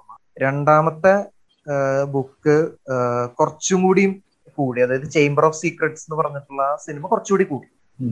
3ാമത്തെ ബുക്ക് എത്തിയപ്പോ കുറച്ചുകൂടി കൂടി. അങ്ങനെ ഓരോ ബുക്ക് എത്തുമ്പോഴും പേജിന്റെ അളവ് ഇങ്ങനെ കൂടിക്കൊണ്ടിരിക്കുകയായിരുന്നു. അപ്പൊ 2ാമത്തെ ബുക്കിന്റെ ഒരു ഗുണം എന്താന്ന് വെച്ചിട്ടുണ്ടെങ്കിൽ എക്സാക്ട്ലി ഒരു സിനിമയുടെ തിരക്കഥ ആണ് ആ സിനിമ, ആ ബുക്ക്. അപ്പൊ ഡീറ്റെയിൽസ് മിസ് ചെയ്യേണ്ടി വന്നില്ല തിരക്കഥ എഴുതാൻ. അങ്ങനൊരു ഫസ്റ്റിന് ആ ഒരു ഗുണം ഉണ്ടായില്ല. ഫസ്റ്റ് ഭയങ്കര ലോ ബഡ്ജറ്റിൽ എടുത്തൊരു സിനിമയാണ്. സെക്കൻഡ് ആയപ്പോ അത്യാവശ്യം ബഡ്ജറ്റ് ഉണ്ടാവുകയും ചെയ്തു. ആ സിനിമയിലെ ഡയലോഗുകളും ഒക്കെ ഞാൻ അതിന്റെ തിരക്കഥയും വായിച്ചിട്ടുണ്ട്. അപ്പൊ ഓൾമോസ്റ്റ് ആ സിനിമ, ആ നോവൽ അങ്ങനെ തന്നെ എടുത്ത് തിരക്കഥ ആക്കിയാണ്. ഞാൻ എന്നെ സംബന്ധിച്ചെന്ന് പറഞ്ഞു കഴിഞ്ഞാൽ ഹാരി പോട്ടർ സിനിമകളുടെ പ്രത്യേകത പറഞ്ഞാൽ age wise same age group ഉള്ള ആൾക്കാരാണ് സിനിമ ലോഞ്ച് ആവുമ്പോൾ. അപ്പൊ ആ സിനിമയുടെ ഒപ്പം വളർന്ന ഒരാളാണ് ഞാൻ. എക്സാക്ട്ലി. അതുകൊണ്ട് ആ സിനിമ കുറച്ചുകൂടി എന്താ പറയാ ഭയങ്കര നമ്മളോട് ഹൃദയത്തോട് ചേർന്ന് നിൽക്കുന്നത്. നമുക്ക് ഭയങ്കര ക്യാരക്ടേഴ്സ് നമുക്ക് ഭയങ്കര സ്പെഷ്യലാണ് ആ ഒരു പുതിയ ഇൻഫർമേഷൻ എന്താന്ന് വെച്ചിട്ടുണ്ടെങ്കിൽ കേട്ടോന്നറിയില്ല, ഹാരി പോട്ടർ 10 കൊല്ലത്തെ സീരീസ് ആയിട്ട് വരാൻ പോവാം. പക്ഷെ ഈ ക്യാരക്ടേഴ്സിനെ എടുത്ത് കളയുന്നത് അതാണ് പ്രശ്നം. അഭിനയിച്ചത് മോശം ചെയ്തിട്ടില്ല. അതെ, അപ്പൊ അവരൊക്കെ റീപ്ലേസ് നമ്മുടെ ഉള്ളിൽ നമ്മളവര് ഓൾറെഡി അവരാണ് നമ്മുടെ ഹാരി പോട്ടറും ഹെർമിയോണും റോൺ വീസിലും ഒക്കെ. അപ്പൊ അവരൊക്കെ എടുത്ത് കടന്ന് പുതിയ ആൾക്കാരെ വെക്കാന്ന് പറഞ്ഞ ബുദ്ധിമുട്ടായിരിക്കും. അവരൊരു ഭയങ്കര ചലഞ്ചാണ് എടുക്കണത്. എനിക്ക് തോന്നണ Warner Brothers Discovery platform Max ആണ് അത് മിക്കവാറും കൊണ്ടുവരാൻ പോകും. ഈ മാസമൊക്കെ ആയിരിക്കും ചിലപ്പോ അതിന്റെ ഫസ്റ്റ് എപ്പിസോഡ് ഇറങ്ങാന്ന് കേട്ടിരുന്നു. ഓൾറെഡി ഇറങ്ങിയോന്ന് എനിക്കറിയാം. ഇറങ്ങിയിട്ടുണ്ടെങ്കിൽ നമ്മള് ഇത് കുറെ പേർക്ക് 2 തരത്തിലുള്ള റെസ്പോൺസ് ആണ് ഇതിന്. കുറെ പേര് പിന്നെ ഇനി എന്തിനാ ചോദിച്ചവരുണ്ട്. കുറെ പേര് ശരിയാണ് ഒരു സീരീസ് ഉണ്ടെങ്കിൽ അല്ലെങ്കിൽ ഒരു സീരീസ് ഓഫ് നോവലിനെ എക്സ്പ്രസ് ചെയ്യാൻ പറ്റിട്ട് അത് പ്രതീക്ഷിച്ചു കുറെ കാര്യങ്ങൾ പോകും. ഇപ്പൊ ഹാരി പോട്ടറിന്റെ കാര്യം തന്നെ പറഞ്ഞു കഴിഞ്ഞാൽ അതിലും സീരിയസ് ബ്ലാക്കിന്റെ ഒക്കെ സ്റ്റോറിയൊക്കെ ഭയങ്കര രസമായിരുന്നു. ആ ഒരു ഏരിയ ഭയങ്കര രസമായിരുന്നു. ഞാനിത് പേഴ്സണലി വായിച്ചിട്ടില്ല. ഇത് എന്റെ ഒരു ഫ്രണ്ട് ഉണ്ട്, ആള് ഭയങ്കര ഹാരി പോട്ടർ ഫാനാണ്. അപ്പൊ ആളോട് ഞാൻ ഈ ചോദ്യം ചോദിച്ചത് സിനിമയിൽ നിന്ന് ഇത് വ്യത്യാസമാക്കുന്ന കാര്യങ്ങൾ എന്തെങ്കിലും ചോദിച്ചപ്പോ ആള് പറഞ്ഞ കാര്യങ്ങൾ ഇതിൽ കുറെ ക്യാരക്ടേഴ്സ് തമ്മിൽ അങ്ങോട്ടും ഇങ്ങോട്ടുള്ള കുറെ കോറിലേഷൻസ് ഒക്കെ ഉണ്ട്. ഈവൻ ക്യാരക്ടർ വൈസ് ആണെങ്കിലും പിന്നെ ഞാൻ പറഞ്ഞു ഇവരുടെ കുറെ ബാക്ക് സ്റ്റോറികളാണെങ്കിലും രസമൊക്കെ കുറെ കാര്യങ്ങളൊക്കെ മിസ്സായി പോയിട്ടുണ്ട് സിനിമ വരുന്നത്. പക്ഷെ ഹാരി പോട്ടറിലുള്ള ഗുണം എന്ന് പറഞ്ഞാൽ ഈ 7 ബുക്കും 8 സിനിമയുണ്ട്. ലാസ്റ്റ് ഭാഗം ഒരു ലെങ്ത് ആയിട്ടുള്ള 7 ബുക്കും 8 സിനിമ ഉണ്ടെങ്കിലും ഇതിനെ മൊത്തം കണക്ട് ചെയ്യണ ഒരു ലൈൻ ഉണ്ട്. അതായത് മകന് വേണ്ടി സ്വന്തം ജീവൻ ത്യാഗം ചെയ്ത അമ്മ എന്ന് പറയുന്ന ഒരു ലൈൻ തുടക്കം തൊട്ടേ അവസാനം വരെ സ്റ്റഡി ആയിട്ട് ഇങ്ങനെ പോയിക്കൊണ്ടേയിരിക്കും. അതിന് അത് വിട്ട് പോണില്ല. അത് വിട്ട് പോയി കഴിഞ്ഞാൽ നമുക്ക് അയ്യോ ഇതിപ്പോ എവിടെന്ന് തുടങ്ങി എവിടെ അങ്ങനെ തോന്നും. ഇത് അങ്ങനെ തോന്നാതെ ചെയ്യാനായിരിക്കും. അത് പിന്നെ അതിൽ ഇതേപോലെ ക്യാരക്ടേഴ്സിന്റെ പേര് വരുന്നത് അവസാനം ആ ഒരു സ്നേഹിക്കുന്ന കൊല്ലുന്ന പയ്യനുണ്ടല്ലോ ഡ്രാക്കോ മാൽഫോയ് അല്ല, അവന് തീരെ പ്രധാനമായിട്ട് നിന്നിട്ട് അവസാന നിമിഷം ഹീറോ ആണ് പോലത്തെ ഒരു ക്യാരക്ടർ. ഓ നമ്മുടെ ഓൾമോസ്റ്റ് ഹാരി പോട്ടറിന്റെ എല്ലാ ക്വാളിറ്റീസ് ഉണ്ടെങ്കിലും എല്ലാവരും മണ്ടനായിട്ട് അതാ പറഞ്ഞ അത് ആ ഒരു കണക്ഷൻ നമുക്ക് മനസ്സിലായി. സിനിമയിൽ മനസ്സിലാവില്ല, വായിക്കുന്നവർക്കേ മനസ്സിലാവുള്ളൂ ആ ഒരു കണക്ഷൻ ഹാരി പോട്ടർ അവന്റെ ക്യാരക്ടർ തമ്മിലുള്ള കണക്ഷൻ. കാരണം അവന്റെ ബാക്ക് സ്റ്റോറിയും കാണിക്കുന്നില്ലല്ലോ. ഇല്ല എനിക്ക് തോന്നുന്നത് സ്നേപ്പിനെ അവനല്ല കൊല്ലണേന്ന് പറയുന്നത്. സ്നേപ്പിന് വേറെ ആരോ അല്ലേ? സ്നേപ്പിന് വോൾഡ്മോർട്ട് തന്നെയാണ് കൊല്ലണം. അതെ അതെ, ഈ പറഞ്ഞ ക്യാരക്ടർ നെവിൽ എന്ന് പറഞ്ഞ ക്യാരക്ടറാണ്. ആ നെവിൽ എന്ന് പറഞ്ഞ ക്യാരക്ടറാണ്. നെവില് കൊല്ലണത് ആ സ്നേക്കിനെ കൊന്നു. ഞാൻ പറഞ്ഞു സ്നേക്ക് പാമ്പ്. സ്നേപ്പല്ല ഞാൻ പെട്ടെന്ന് സ്നേപ്പിന് വോൾഡ്മോർട്ട് അല്ലേ. അതെ ശരിക്ക് പറഞ്ഞ നെവിൽ ലോങ് ബോട്ടം എന്ന് പറഞ്ഞ ക്യാരക്ടർ നമ്മള് അയാളുടെ ക്യാരക്ടർ ട്രേറ്റ്സ് നോക്കി നോക്കി വരികയാണെങ്കിൽ ഹാരി പോട്ടറിനുള്ള എല്ലാ ട്രേറ്റ്സും ഉണ്ട്, പക്ഷെ ചെറിയ ചില കാര്യങ്ങൾ മാത്രം ഉണ്ട് മാറി. അതുകൊണ്ട് മാത്രം എല്ലാവരും മണ്ടനായിട്ട് മുദ്രകുത്തി. കുറെ സിമിലാരിറ്റീസ് ഉണ്ട്, കുറെ സിമിലാരിറ്റീസ് ആക്ച്വലി വെച്ചിട്ട് വേറെ വേറെ ചെറിയ ചെറിയ സീരീസ് പോലെ എനിക്ക് തോന്നുന്നു. സത്യം. കാരണം ഞാൻ എപ്പോഴും ആലോചിക്കാറുണ്ട് എങ്ങനെയാണ് അവരുടെ കഥ അവസാനിക്കുക. കാരണം അവര് ഇപ്പം ഏറ്റവും അവസാനം അവരുടെ മക്കളെ കാണിക്കുന്നുണ്ട്, ഹാരി പോട്ടറിന്റെയും ജിന്നിയുടെ ഒക്കെ മക്കളെ കാണിക്കുന്നുണ്ട്. പക്ഷെ ഡെഫിനറ്റ്ലി പുതിയൊരു സീരീസ് പഴയ കഥ വെച്ച് ഉണ്ടാക്കാണ്ട് ഇതിന്റെ തന്നെ കണ്ടിന്യൂഷൻ ആയിട്ട് ഇതേ ആക്ടേഴ്സിനെ വെച്ച് ഉണ്ടാക്കല്ലേ. അല്ല ഇതിലവരുടെ ബാക്ക് സ്റ്റോറി കാണിക്കുന്നുണ്ട്. ഏതില് ചെറുപ്പം തൊട്ടുള്ളവരുടെ ഒരു കഥ കാണിക്കുന്ന ഓരോ ക്യാരക്ടർ. അതേപോലെ ജോൺ വിക്ക് മൂവി നമ്മൾ ഒന്നിച്ചല്ലേ കണ്ടു. അപ്പൊ അതിന്റെ കണ്ടിന്യൂഷൻ പറഞ്ഞവർ അതിലുള്ള ഓരോ ക്യാരക്ടേഴ്സിന്റെ പുതിയ പുതിയ ഇത് തുടങ്ങാനാ പ്ലാൻ ഞാൻ കേട്ടായിരുന്നു. അതിലുള്ള ഓരോ ക്യാരക്ടർ ഹോട്ടലിനെ ബേസ് ചെയ്ത് വരണം. പിന്നെ ഇപ്പൊ പുതിയത് ഇപ്പൊ ജോൺ വിക്ക് ആവാൻ സാധ്യതയുണ്ട് നമ്മൾ പറഞ്ഞ ക്യാരക്ടർ അവന്റെ വെച്ചിട്ട് പറയുന്നുണ്ട്. പിന്നെ അതിലെ ഹോട്ടൽ അവിടെ ചെല്ലുമ്പോ ഇവന്റെ പോലെ തന്നെ വിരൽ മുറിച്ചിട്ട് പ്രായമുള്ള ഒരാളെ കാണിക്കും. ആളെ ബേസ് ചെയ്ത് കഥകൾ വരാൻ മുമ്പ് അങ്ങനെയൊക്കെ പറഞ്ഞ് കുറെ ഇത് കേൾക്കണം. അതേപോലെ തന്നെ ചെയ്യാൻ പറ്റുന്നവരാണ് ഹാരി പോട്ടർ. ശരിക്കിപ്പോ ലിറ്ററേച്ചർ സിനിമയാക്കണതിനെ പറ്റി ഞാൻ പറഞ്ഞത് തന്നെ ആക്ച്വലി ഒരു കാര്യം ഡിസ്കസ് ചെയ്യാൻ, അതായത് നമ്മുടെ ഖസാക്കിന്റെ ഇതിഹാസം പൊന്നിയിൻ സെൽവൻ. ഓക്കെ, ഇതുമായിട്ട് കമ്പയർ ചെയ്യണമല്ല, പക്ഷെ പൊന്നിയിൻ സെൽവൻ വർഷങ്ങൾ പതിറ്റാണ്ടുകളായിട്ട് ദശാബ്ദങ്ങളായിട്ട് സിനിമയാക്കാൻ ശ്രമിച്ച് അവസാനം മണിരത്നം സിനിമയാക്കി. ഈ ഖസാക്കിന്റെ ഇതിഹാസം സിനിമയാക്കാൻ പലരും ശ്രമിച്ചതൊക്കെയാണ്, പക്ഷെ നടന്നില്ല. അവസാനം ഒരാൾ ഇപ്പൊ അനൗൺസ് ചെയ്തിട്ടുണ്ട്, അത് കേട്ടിരുന്നു. ഇല്ല ഞാൻ പൊന്നിയിൻ സെൽവൻ കണ്ടായിരുന്നു. എന്താണ് അതിനെപ്പറ്റി? ചേച്ചിയുടെ കൂടെ പോയി കണ്ടായിരുന്നു. അതേപോലെ തന്നെ ഞാൻ പറഞ്ഞല്ലോ നമ്മള് സ്റ്റോറി അറിഞ്ഞു കഴിഞ്ഞ് കഴിയുമ്പോ എനിക്ക് ബേസിക്കലി ഐഡിയ ഉണ്ടായിരുന്നില്ല. എനിക്ക് ചേച്ചി കഥ പറഞ്ഞറിയത് എടാ പൊന്നിയിൻ സെൽവന്റെ കഥ ഇതാണ് പറഞ്ഞു. ആ സിനിമയിൽ എന്ന് പറഞ്ഞ അവസാനം ക്ലൈമാക്സ് എത്തിയപ്പോ എന്താ പ്രശ്നം പറ്റിയെന്ന് വെച്ച് കഴിഞ്ഞാൽ നമ്മളിപ്പോ ഇന്ന ആള് ആവും, കഥപ്രകാരം ഇന്ന ആളാണാവാൻ പോണെങ്കിൽ നമ്മളിങ്ങനെ വിചാരിച്ചിരിക്കുകയാണ്. ഇരുന്നിരുന്ന് വന്നപ്പോ അത് മാറ്റി. സെക്കൻഡ് പാർട്ടാണോ കണ്ടത്? സെക്കൻഡ് പാർട്ടിന്റെ കാര്യമായിരുന്നു. ഫസ്റ്റ് കണ്ടോ? ഫസ്റ്റ് കണ്ടായിരുന്നു. സെക്കൻഡ് പോയി കണ്ടത്. ഓ അങ്ങനെയാ. അപ്പൊ സെക്കൻഡില് അവസാനം ഒരു ട്വീക്ക് ചെയ്തു. ഇപ്പൊ അത് ഭയങ്കരമായിട്ട് നമുക്കൊരു, അതായത് അവര് റിയൽ സ്റ്റോറി ബേസ് ചെയ്ത് ചെയ്തു ക്ലൈമാക്സ്. അവിടെ ഇപ്പൊ നോവലിന്റെ അഡാപ്റ്റേഷൻ അവിടെ എടുത്ത് പറഞ്ഞു. അതായത് ഒന്നുകൂടി ക്ലിയർ ആയിട്ട് പറയാം, അവസാന പോയിന്റ് നോവലില് അവസാനം രാജാവ് ആവുമല്ലോ, ആ രാജാവ് ആവുന്നത് ഒരു ക്യാരക്ടറാണ്. അതിലൊരു ഫസ്റ്റ് കണ്ടായിരുന്നു. ഞാൻ കണ്ടു. എനിക്ക് അറിയാം. സെക്കൻഡ് ഞാൻ ഫസ്റ്റില് ഇതിലിപ്പോ ഞാൻ നോവൽ ഓൾറെഡി കഥ നടക്കണോണ്ടാണ്, ഞാൻ ഓൾറെഡി വന്ന കഥ ചെയ്തോണ്ടോ ഞാൻ സസ്പെൻസ് കാര്യങ്ങൾ തുടങ്ങി. അത് നമുക്ക് സ്പോയിലർ അലർട്ട് കൊടുക്കാം. സ്പോയിലർ അല്ല, നിനക്ക് ഇപ്പൊ സ്പോയിലായില്ല പടം. അല്ല എനിക്ക് അല്ലെങ്കിൽ തന്നെ അറിയാം നമ്മുടെ ഗൗതം കൂടെ ഉള്ളത് കൊണ്ട് അവൻ. അപ്പൊ അതില് നോവൽ റൈസ് ആ ഒരു പൂക്കാരന് കാണിക്കുന്നുണ്ട് അമ്പലത്തിൽ പൂ കേട്ടണം. പിന്നെ പിന്നെ പിന്നെ ആളെയാണ് അവസാനം ഇതാക്കുന്ന നോവലില് അവനാണ് ആവുക, രാജാവാണത്. റിയൽ സ്റ്റോറിയില് ശരിക്കും ഇപ്പൊ എന്താ പറയാ നമ്മുടെ റഹ്മാൻ ചെയ്യുന്ന ക്യാരക്ടറാണ് റിയൽ ആയിട്ട് ആവണത് ആക്കണം. അപ്പൊ ഇവര് ശരിക്കും പറഞ്ഞ ഈ ആദിത്യകരികാലയെന്നൊക്കെ എങ്ങനെ മരിക്കുക എന്നുള്ള കാര്യങ്ങളൊന്നും ഹിസ്റ്റോറിക്കലി അതില്ല. പക്ഷെ ഇതില് അതിന് വേണ്ടിയിട്ട് ഒരു ക്യാരക്ടറൊക്കെ അവർ ഇൻട്രൊഡ്യൂസ് ചെയ്തിട്ടാണ് നോവലിൽ അത് പോയേക്കണത്. പോയേക്കണത്. ഇപ്പൊ അവസാനം അപ്പൊ അത്രയും നമ്മൾ നോവൽ അഡാപ്റ്റ് ചെയ്ത് പോയിട്ട് അവസാനം ക്ലൈമാക്സിൽ മാത്രം റിയൽ സ്റ്റോറി കൊണ്ടുവന്നപ്പോ പെട്ടെന്ന് നമുക്ക് അത് ആക്സെപ്റ്റ് ചെയ്യാൻ ബുദ്ധിമുട്ടായിരുന്നു. ഓ, ഈ റിയൽ സ്റ്റോറി എന്ന് പറയണത് എവിടെ നിന്നാണ്? ഹിസ്റ്ററിന്നാണോ? ഹിസ്റ്ററിയാണ്, ഹിസ്റ്ററി. മറ്റേ അതിലുണ്ടല്ലോ ഈ പറഞ്ഞ ക്യാരക്ടേഴ്സ് ഒക്കെ റിയൽ സ്റ്റോറി ഉള്ളതല്ലേ. ഓക്കെ. അപ്പൊ ആക്ച്വലി ഉള്ള പൊന്നിയിൻ സെൽവന്റെ ലിറ്ററേച്ചർ ഹിസ്റ്റോറിക്കൽ ആക്ച്വലി ഉള്ള അതിന്റെ ലിറ്ററേച്ചർ വേർഷനാണ് ഇത്. ഇതിലിപ്പോ ഈ എന്താ പറയാ, ഒന്ന് രണ്ട് ക്യാരക്ടേഴ്സിനൊക്കെ അതിലേക്ക് കുറച്ച് പ്രേമം കാര്യങ്ങളൊക്കെ കൊണ്ടിട്ടുള്ളതാണ് സിനിമ. ഓക്കെ. അതായത് ഇതിനെ ബേസ് ചെയ്തൊരു നോവൽ എഴുതി പണ്ടൊരാള്, അതിനെ ബേസ് ചെയ്ത് തന്നെ സിനിമ ഉണ്ട്. അതെ. പക്ഷെ പടത്തിന്റെ അവസാനം പക്ഷെ അത് ട്വീക്ക് ചെയ്തിട്ട് ക്ലൈമാക്സിൽ മാത്രം ഒറിജിനൽ ഇൻസിഡന്റ് എടുക്കും, ഒറിജിനൽ കൊണ്ടുവന്നു. അത് കുറെ പേര് അതാണ് തമിഴ്നാട്ടിലൊക്കെ ഭയങ്കര അത്രയ്ക്ക് ആക്സെപ്റ്റ് ചെയ്തില്ല second. Oh, compared to first. അങ്ങനെ ഞാൻ കേട്ടോ, ഫസ്റ്റിന്റെ അത്രയും ആക്സെപ്റ്റൻസ് കിട്ടിയില്ല. ഓ, അത് ഒരു എനിക്കത് പുതിയ ഇൻഫർമേഷൻ ആണ്. കൽക്കി കൃഷ്ണമൂർത്തിയാണ് പൊന്നിയിൻ. അതായത് ഇപ്പൊ നമ്മൾ ഈ ടൈറ്റാനിക് സിനിമ ചെയ്ത പോലെ ടൈറ്റാനിക് അങ്ങനെ സംഭവം നടന്നു, അതിലേക്ക് ഒരു പ്രേമവും അതിലൊന്നും രണ്ട് ക്യാരക്ടേഴ്സിനെ ആഡ് ചെയ്ത് ഒരു സ്റ്റോറി ഉണ്ടാക്കി ടൈറ്റാനിക് നമുക്ക് കാണിച്ചു തന്നു. ലവ് സ്റ്റോറി ഒക്കെ ആഡ് ചെയ്ത് അവരുടെ കഥകളിൽ എന്തൊക്കെ സംഭവിച്ചിട്ടുണ്ടാവും. അപ്പൊ അതിന്റെ അവസാനം അത് വേണ്ടിയിരുന്നില്ല എന്ന് തോന്നി. എനിക്കത് തോന്നാൻ കാരണം എന്ന് പറഞ്ഞു കഴിഞ്ഞാൽ ഇവിടെ ഉള്ള മെയിൻ പ്രോബ്ലംസ് സ്റ്റാർട്ട് ചെയ്യണത് ഇപ്പൊ നോവൽ വെച്ച് നോക്കുകയാണെങ്കിലുള്ള കാര്യമായിട്ട് പറഞ്ഞത് അയാൾക്കുള്ളൊരു അധികാരമോഹത്തിന്റെ പുറത്താണ് ഈ റഹ്മാൻ ചെയ്യുന്ന ക്യാരക്ടർ. അപ്പൊ ആളെ തന്നെ അവസാനം രാജാവൊക്കെ നമുക്കത് എക്സ്പെക്ട് ചെയ്തിട്ടുണ്ടായിരുന്നു.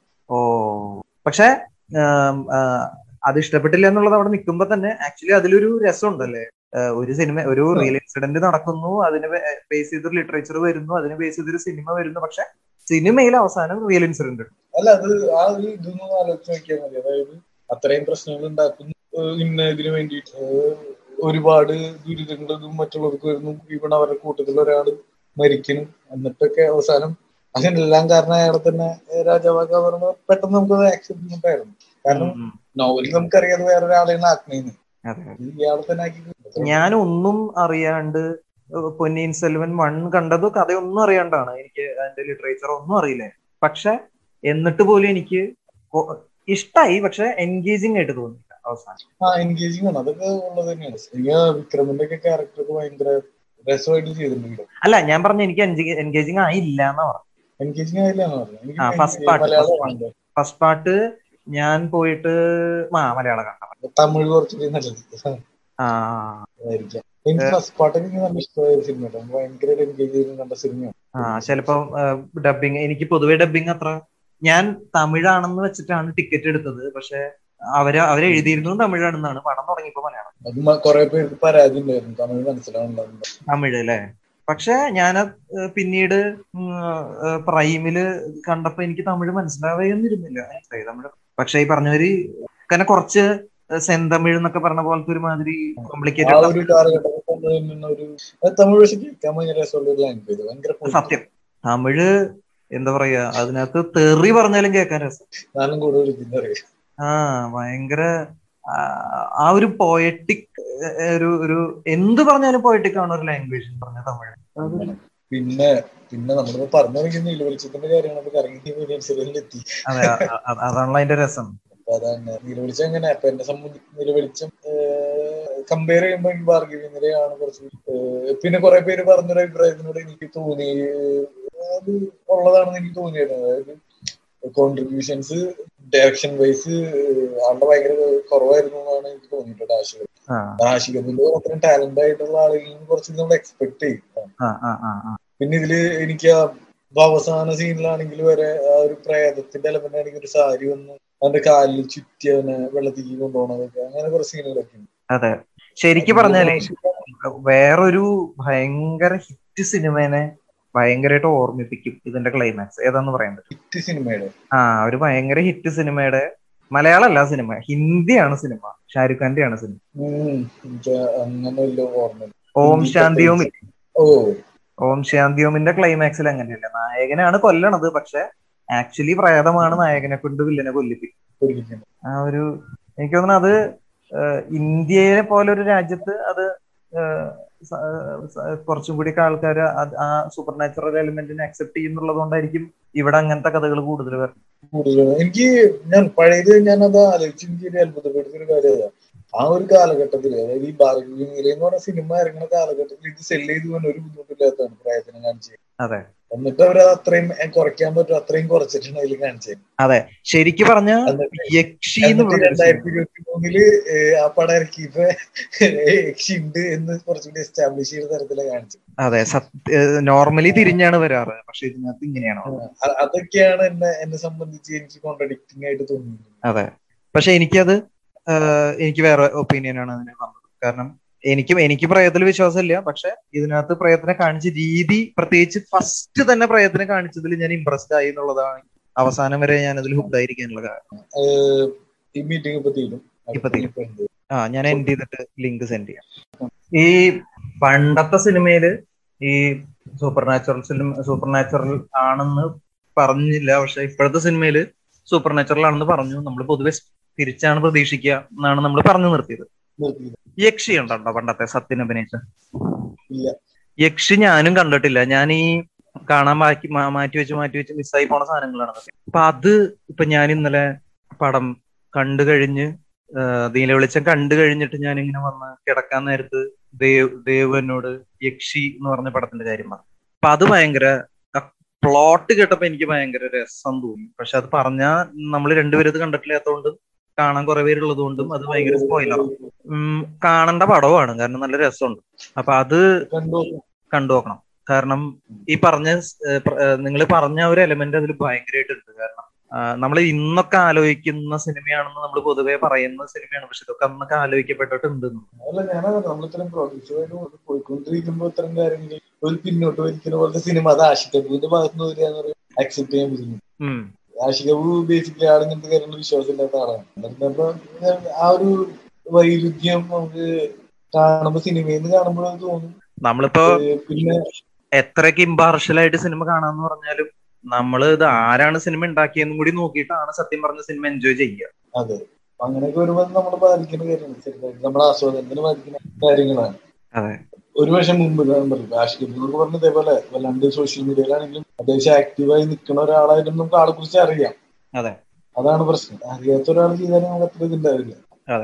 ഇത് ഞാൻ പറഞ്ഞു, എനിക്ക് ഇങ്ങനത്തെ കാര്യങ്ങളെന്ന് പറഞ്ഞാൽ അന്ന് ഇത് നല്ല രീതിക്ക് ആൾക്കാർക്ക് ഇങ്ങനത്തെ വിശ്വാസം കാര്യങ്ങൾ വെച്ച് പുലർത്തിക്കൊണ്ടുപോയിരിക്കുന്ന ഒരു കാലഘട്ടത്തിൽ ഈ സിനിമ അത്രയും നമുക്ക് ഇതൊരാളുടെ തോന്നലാവാം എന്ന രീതിക്ക് ചെയ്തു വെച്ച് കഴിഞ്ഞ് കഴിയുമ്പോ ഇപ്പോഴത്തേൽ എന്തിനത് അങ്ങനെയുള്ള കാര്യങ്ങൾ കൊണ്ടുപോകുന്ന ഒരു തോന്നൽ ക്വസ്റ്റ്യൻ വരുമല്ലോ. അതെ, പിന്നെ അതിലൊരു കാര്യം ഞാൻ പറയട്ടെ. ആ ഒരു കാര്യത്തിൽ ബഷീർ ആയിരിക്കും ആ ഒരു കോൺട്രിബ്യൂട്ട്. അതായത് അന്ന് സ്ഥിരമായിട്ട് എഴുതിക്കൊണ്ടിരുന്ന തിരക്കഥാകൃത്തുക്കളാണ് ഭാർഗവി നിലയത്തിന്റെ സ്ക്രിപ്റ്റ് എഴുതിയെങ്കിൽ അവരും പ്രയോഗത്തിന്റെ വഴി പോയത്. ഇത് പക്ഷെ ഒരേ ഒരു തിരക്കഥ മാത്രം എഴുതിയ ഒരാളെ സംബന്ധിച്ച് സിനിമ കണ്ടവര്, ഇപ്പൊ നിങ്ങളടക്കം സിനിമ കണ്ടവരൊക്കെ അതിന്റെ ഒരു സ്ട്രക്ചർ ഭയങ്കര രസമാണെന്നാണ് എല്ലാവരും പറഞ്ഞത്. ഭയങ്കര എൻഗേജിങ്. സിനിമയ്ക്ക് തിരക്കഥ എഴുതിയിട്ടുള്ളൂ, ഡ്രാമയ്ക്ക് അതേപോലെ തന്നെ ഒറ്റ ഒരെണ്ണം എഴുതിയിട്ടുള്ളൂ. ഏതിന്? ഡ്രാമയ്ക്കോ? ഒരെണ്ണം എഴുതിയിട്ടുണ്ടാവും ബഷീർ. അത് വായിച്ചിട്ടുള്ളതാണ്. എനിക്ക് ഓർമ്മ ഭയങ്കര ഒരു സ്കൂളിൽ പഠിക്കുന്ന സമയത്ത് വായിച്ചേക്കുന്നത് സ്റ്റോറിയൊന്നും എനിക്ക് ഓർമ്മയുണ്ട്. പണ്ട് അല്ലേ? പണ്ട്, വളരെ പണ്ട്. നമ്മളിപ്പോ പണ്ടായി പറഞ്ഞേ, 10-20 സോഷ്യൽ മീഡിയയിലൊക്കെ ആൾക്കാര് മറ്റേ ഞാൻ ജനിക്കുന്നതിന് മുൻപ് ഇറങ്ങിയതാണ് രാജമാണിക്യം എന്നൊക്കെ പറയുമ്പോഴാണ് പെട്ടെന്ന് നമ്മൾ നമ്മുടെ പ്രായത്തിനെ പറ്റി അറിയാറ്. സത്യം, വയസ്സായി തിരിച്ചറിയുന്ന. ആ, നമ്മളിങ്ങനെ ഈ ബഷീറിന്റെ ഡ്രാമ എന്ന് പറയുമ്പോ കുറച്ചധികം കാണാനുണ്ട്. ഡ്രാമാസ് ഓഫ് ബഷീറിന് സെർച്ച് ചെയ്യുമ്പോ കുറച്ചധികം കാണാൻ ഒന്നല്ലാന്ന് തോന്നുന്നു. കഥാബീജമാണോ? കഥാബീജം. ആ, അത് കാണാൻ പറ്റിയിട്ടില്ല. അത് യൂട്യൂബിൽ എന്തോ കിടപ്പുണ്ട്. ആ ഡ്രാമ ഒരുപാട് കുറെ കഥകള് എന്താ നാടകം ആക്കി ഇതിന്റെ കുറെ കിടക്കുന്നു. ഓക്കെ, ഒരു കാര്യം ഞാൻ പെട്ടെന്ന് ഭയങ്കര റെലവെന്റ് ആയിട്ടുള്ള ഒരു കാര്യം ഞാൻ വിട്ടുപോയത്. നീലവെളിച്ചം കണ്ടപ്പോ അതില് മതിലുകൾ എന്ന് പറയുന്ന ആ ഒരു എലമെന്റ് അതിനകത്തുണ്ട്. അത് ആക്ച്വലി ഉണ്ടോ? 32 അതിൽ അത് ഉണ്ടെന്നാണ് എനിക്ക് തോന്നുന്നത്. ഓക്കെ, അപ്പൊ മതിലുകൾ സിനിമ ഉള്ള ഒരു ഇത് കൊണ്ടായിരിക്കാം. അല്ല ഞാൻ പറഞ്ഞ നീലവെളിച്ചത്തിൽ അതുണ്ട്. ഞാൻ പറഞ്ഞ മുന്നത്തെ ഭാർഗവ നിലയത്തില് നീലവെളിച്ചം പറഞ്ഞ കഥ, കഥയിൽ പിന്നെ അത് ഉണ്ടാവില്ല. ഭാർഗവ നിലയത്തിൽ ഉണ്ടോ? സത്യം പറഞ്ഞ എനിക്ക് ഓർമ്മയില്ല. ആ ഒരു ഭാഗം ഞാൻ അത്ര ശ്രദ്ധിക്കാണ്ട് കണ്ടതായില്ല. ഭാർഗവ നിലയത്തിൽ അതില്ലെങ്കിൽ ഇവരത് കൊണ്ടുവന്നത് ഒരു നല്ല മൂവ് ആയിട്ടാണ് എനിക്ക് തോന്നിയത്. കാരണം അതേ കഥാകാരന്റെ തന്നെ മറ്റൊരു കഥയിലുള്ള എലമെന്റ്, കാരണം ആ മതിലിന് നല്ല പ്രസക്തി ഉള്ളതാണ്.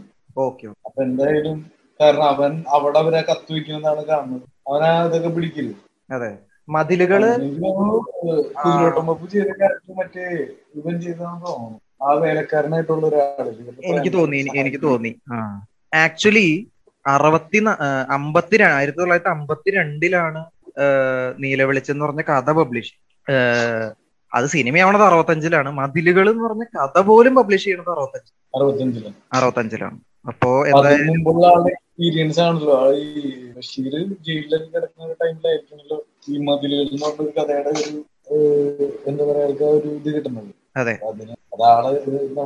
ചില കഥകള്, നമ്മള് ചില സംഭവങ്ങൾ നമ്മുടെ ലൈഫിൽ നടക്കുന്നത് നമ്മളെപ്പോഴും ഓർത്തിരിക്കും. നമ്മുടെ എല്ലാ ഇതിലും അത് ആഡ് ചെയ്യാൻ കഥകളൊക്കെ എഴുതുന്നു. എനിക്കിപ്പോ നന്ദനാരെന്ന് പറഞ്ഞ എഴുത്തുകാരനാണ്. പിന്നെ ആളുടെ മിക്കവാറും കഥകളിൽ പട്ടാളത്തിൽ പോകണതും പട്ടാളത്തിൽ നിന്ന് പറഞ്ഞാൽ ഇറച്ചി കഴിക്കുന്നതും അതൊക്കെ മിക്കവാറും ആളുടെ സ്റ്റോറീസിൽ അതിലുണ്ട്.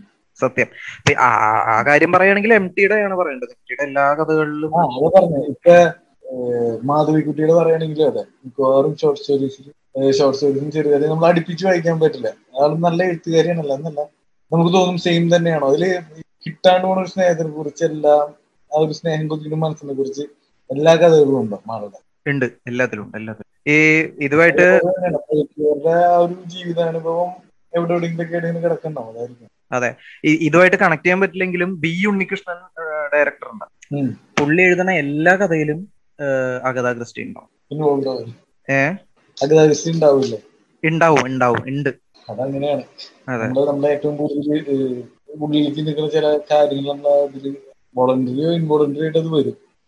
അങ്ങനെയാണ്. പിന്നെ ഇപ്പൊ സിനിമയിൽ ഞാൻ പറഞ്ഞു കാസ്റ്റിംഗ് എനിക്ക് കുറച്ചും ഇഷ്ടമായ പഴയ കാസ്റ്റിംഗ് ആണ്. പിന്നെ എനിക്ക് സംസാരിച്ചു തോന്നുന്നുണ്ട്.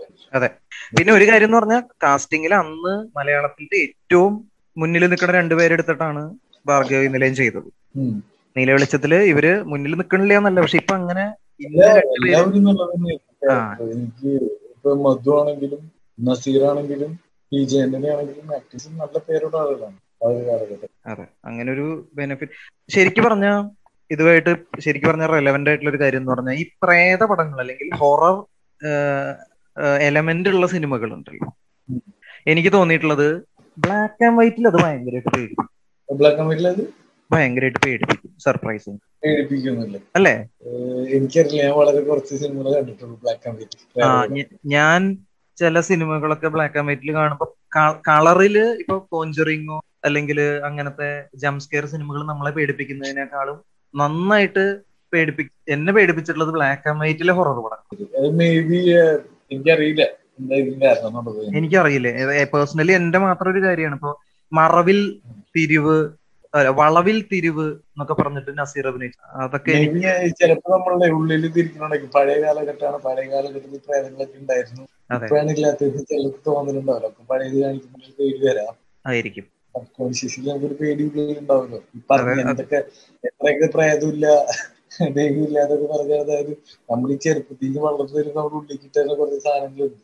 അതെ, പിന്നൊരു കാര്യം എന്ന് പറഞ്ഞാൽ ഈ പ്രേതമില്ല എന്ന് തെളിയിക്കാനായിട്ട് ഈ ഹോണ്ടഡ് ഹൗസിൽ പോണത് മണ്ടത്തരാണ്. കാരണം അവിടെ പ്രേതത്തിന്റെ പ്രസൻസ് തോന്നിപ്പിക്കുന്ന ആരോ ഉണ്ട്, ആ ആൾക്കാർ നിങ്ങൾ ഹേർട്ട് ചെയ്യാൻ സാധ്യതയുണ്ട്. നമ്മൾ പേടിക്കോ?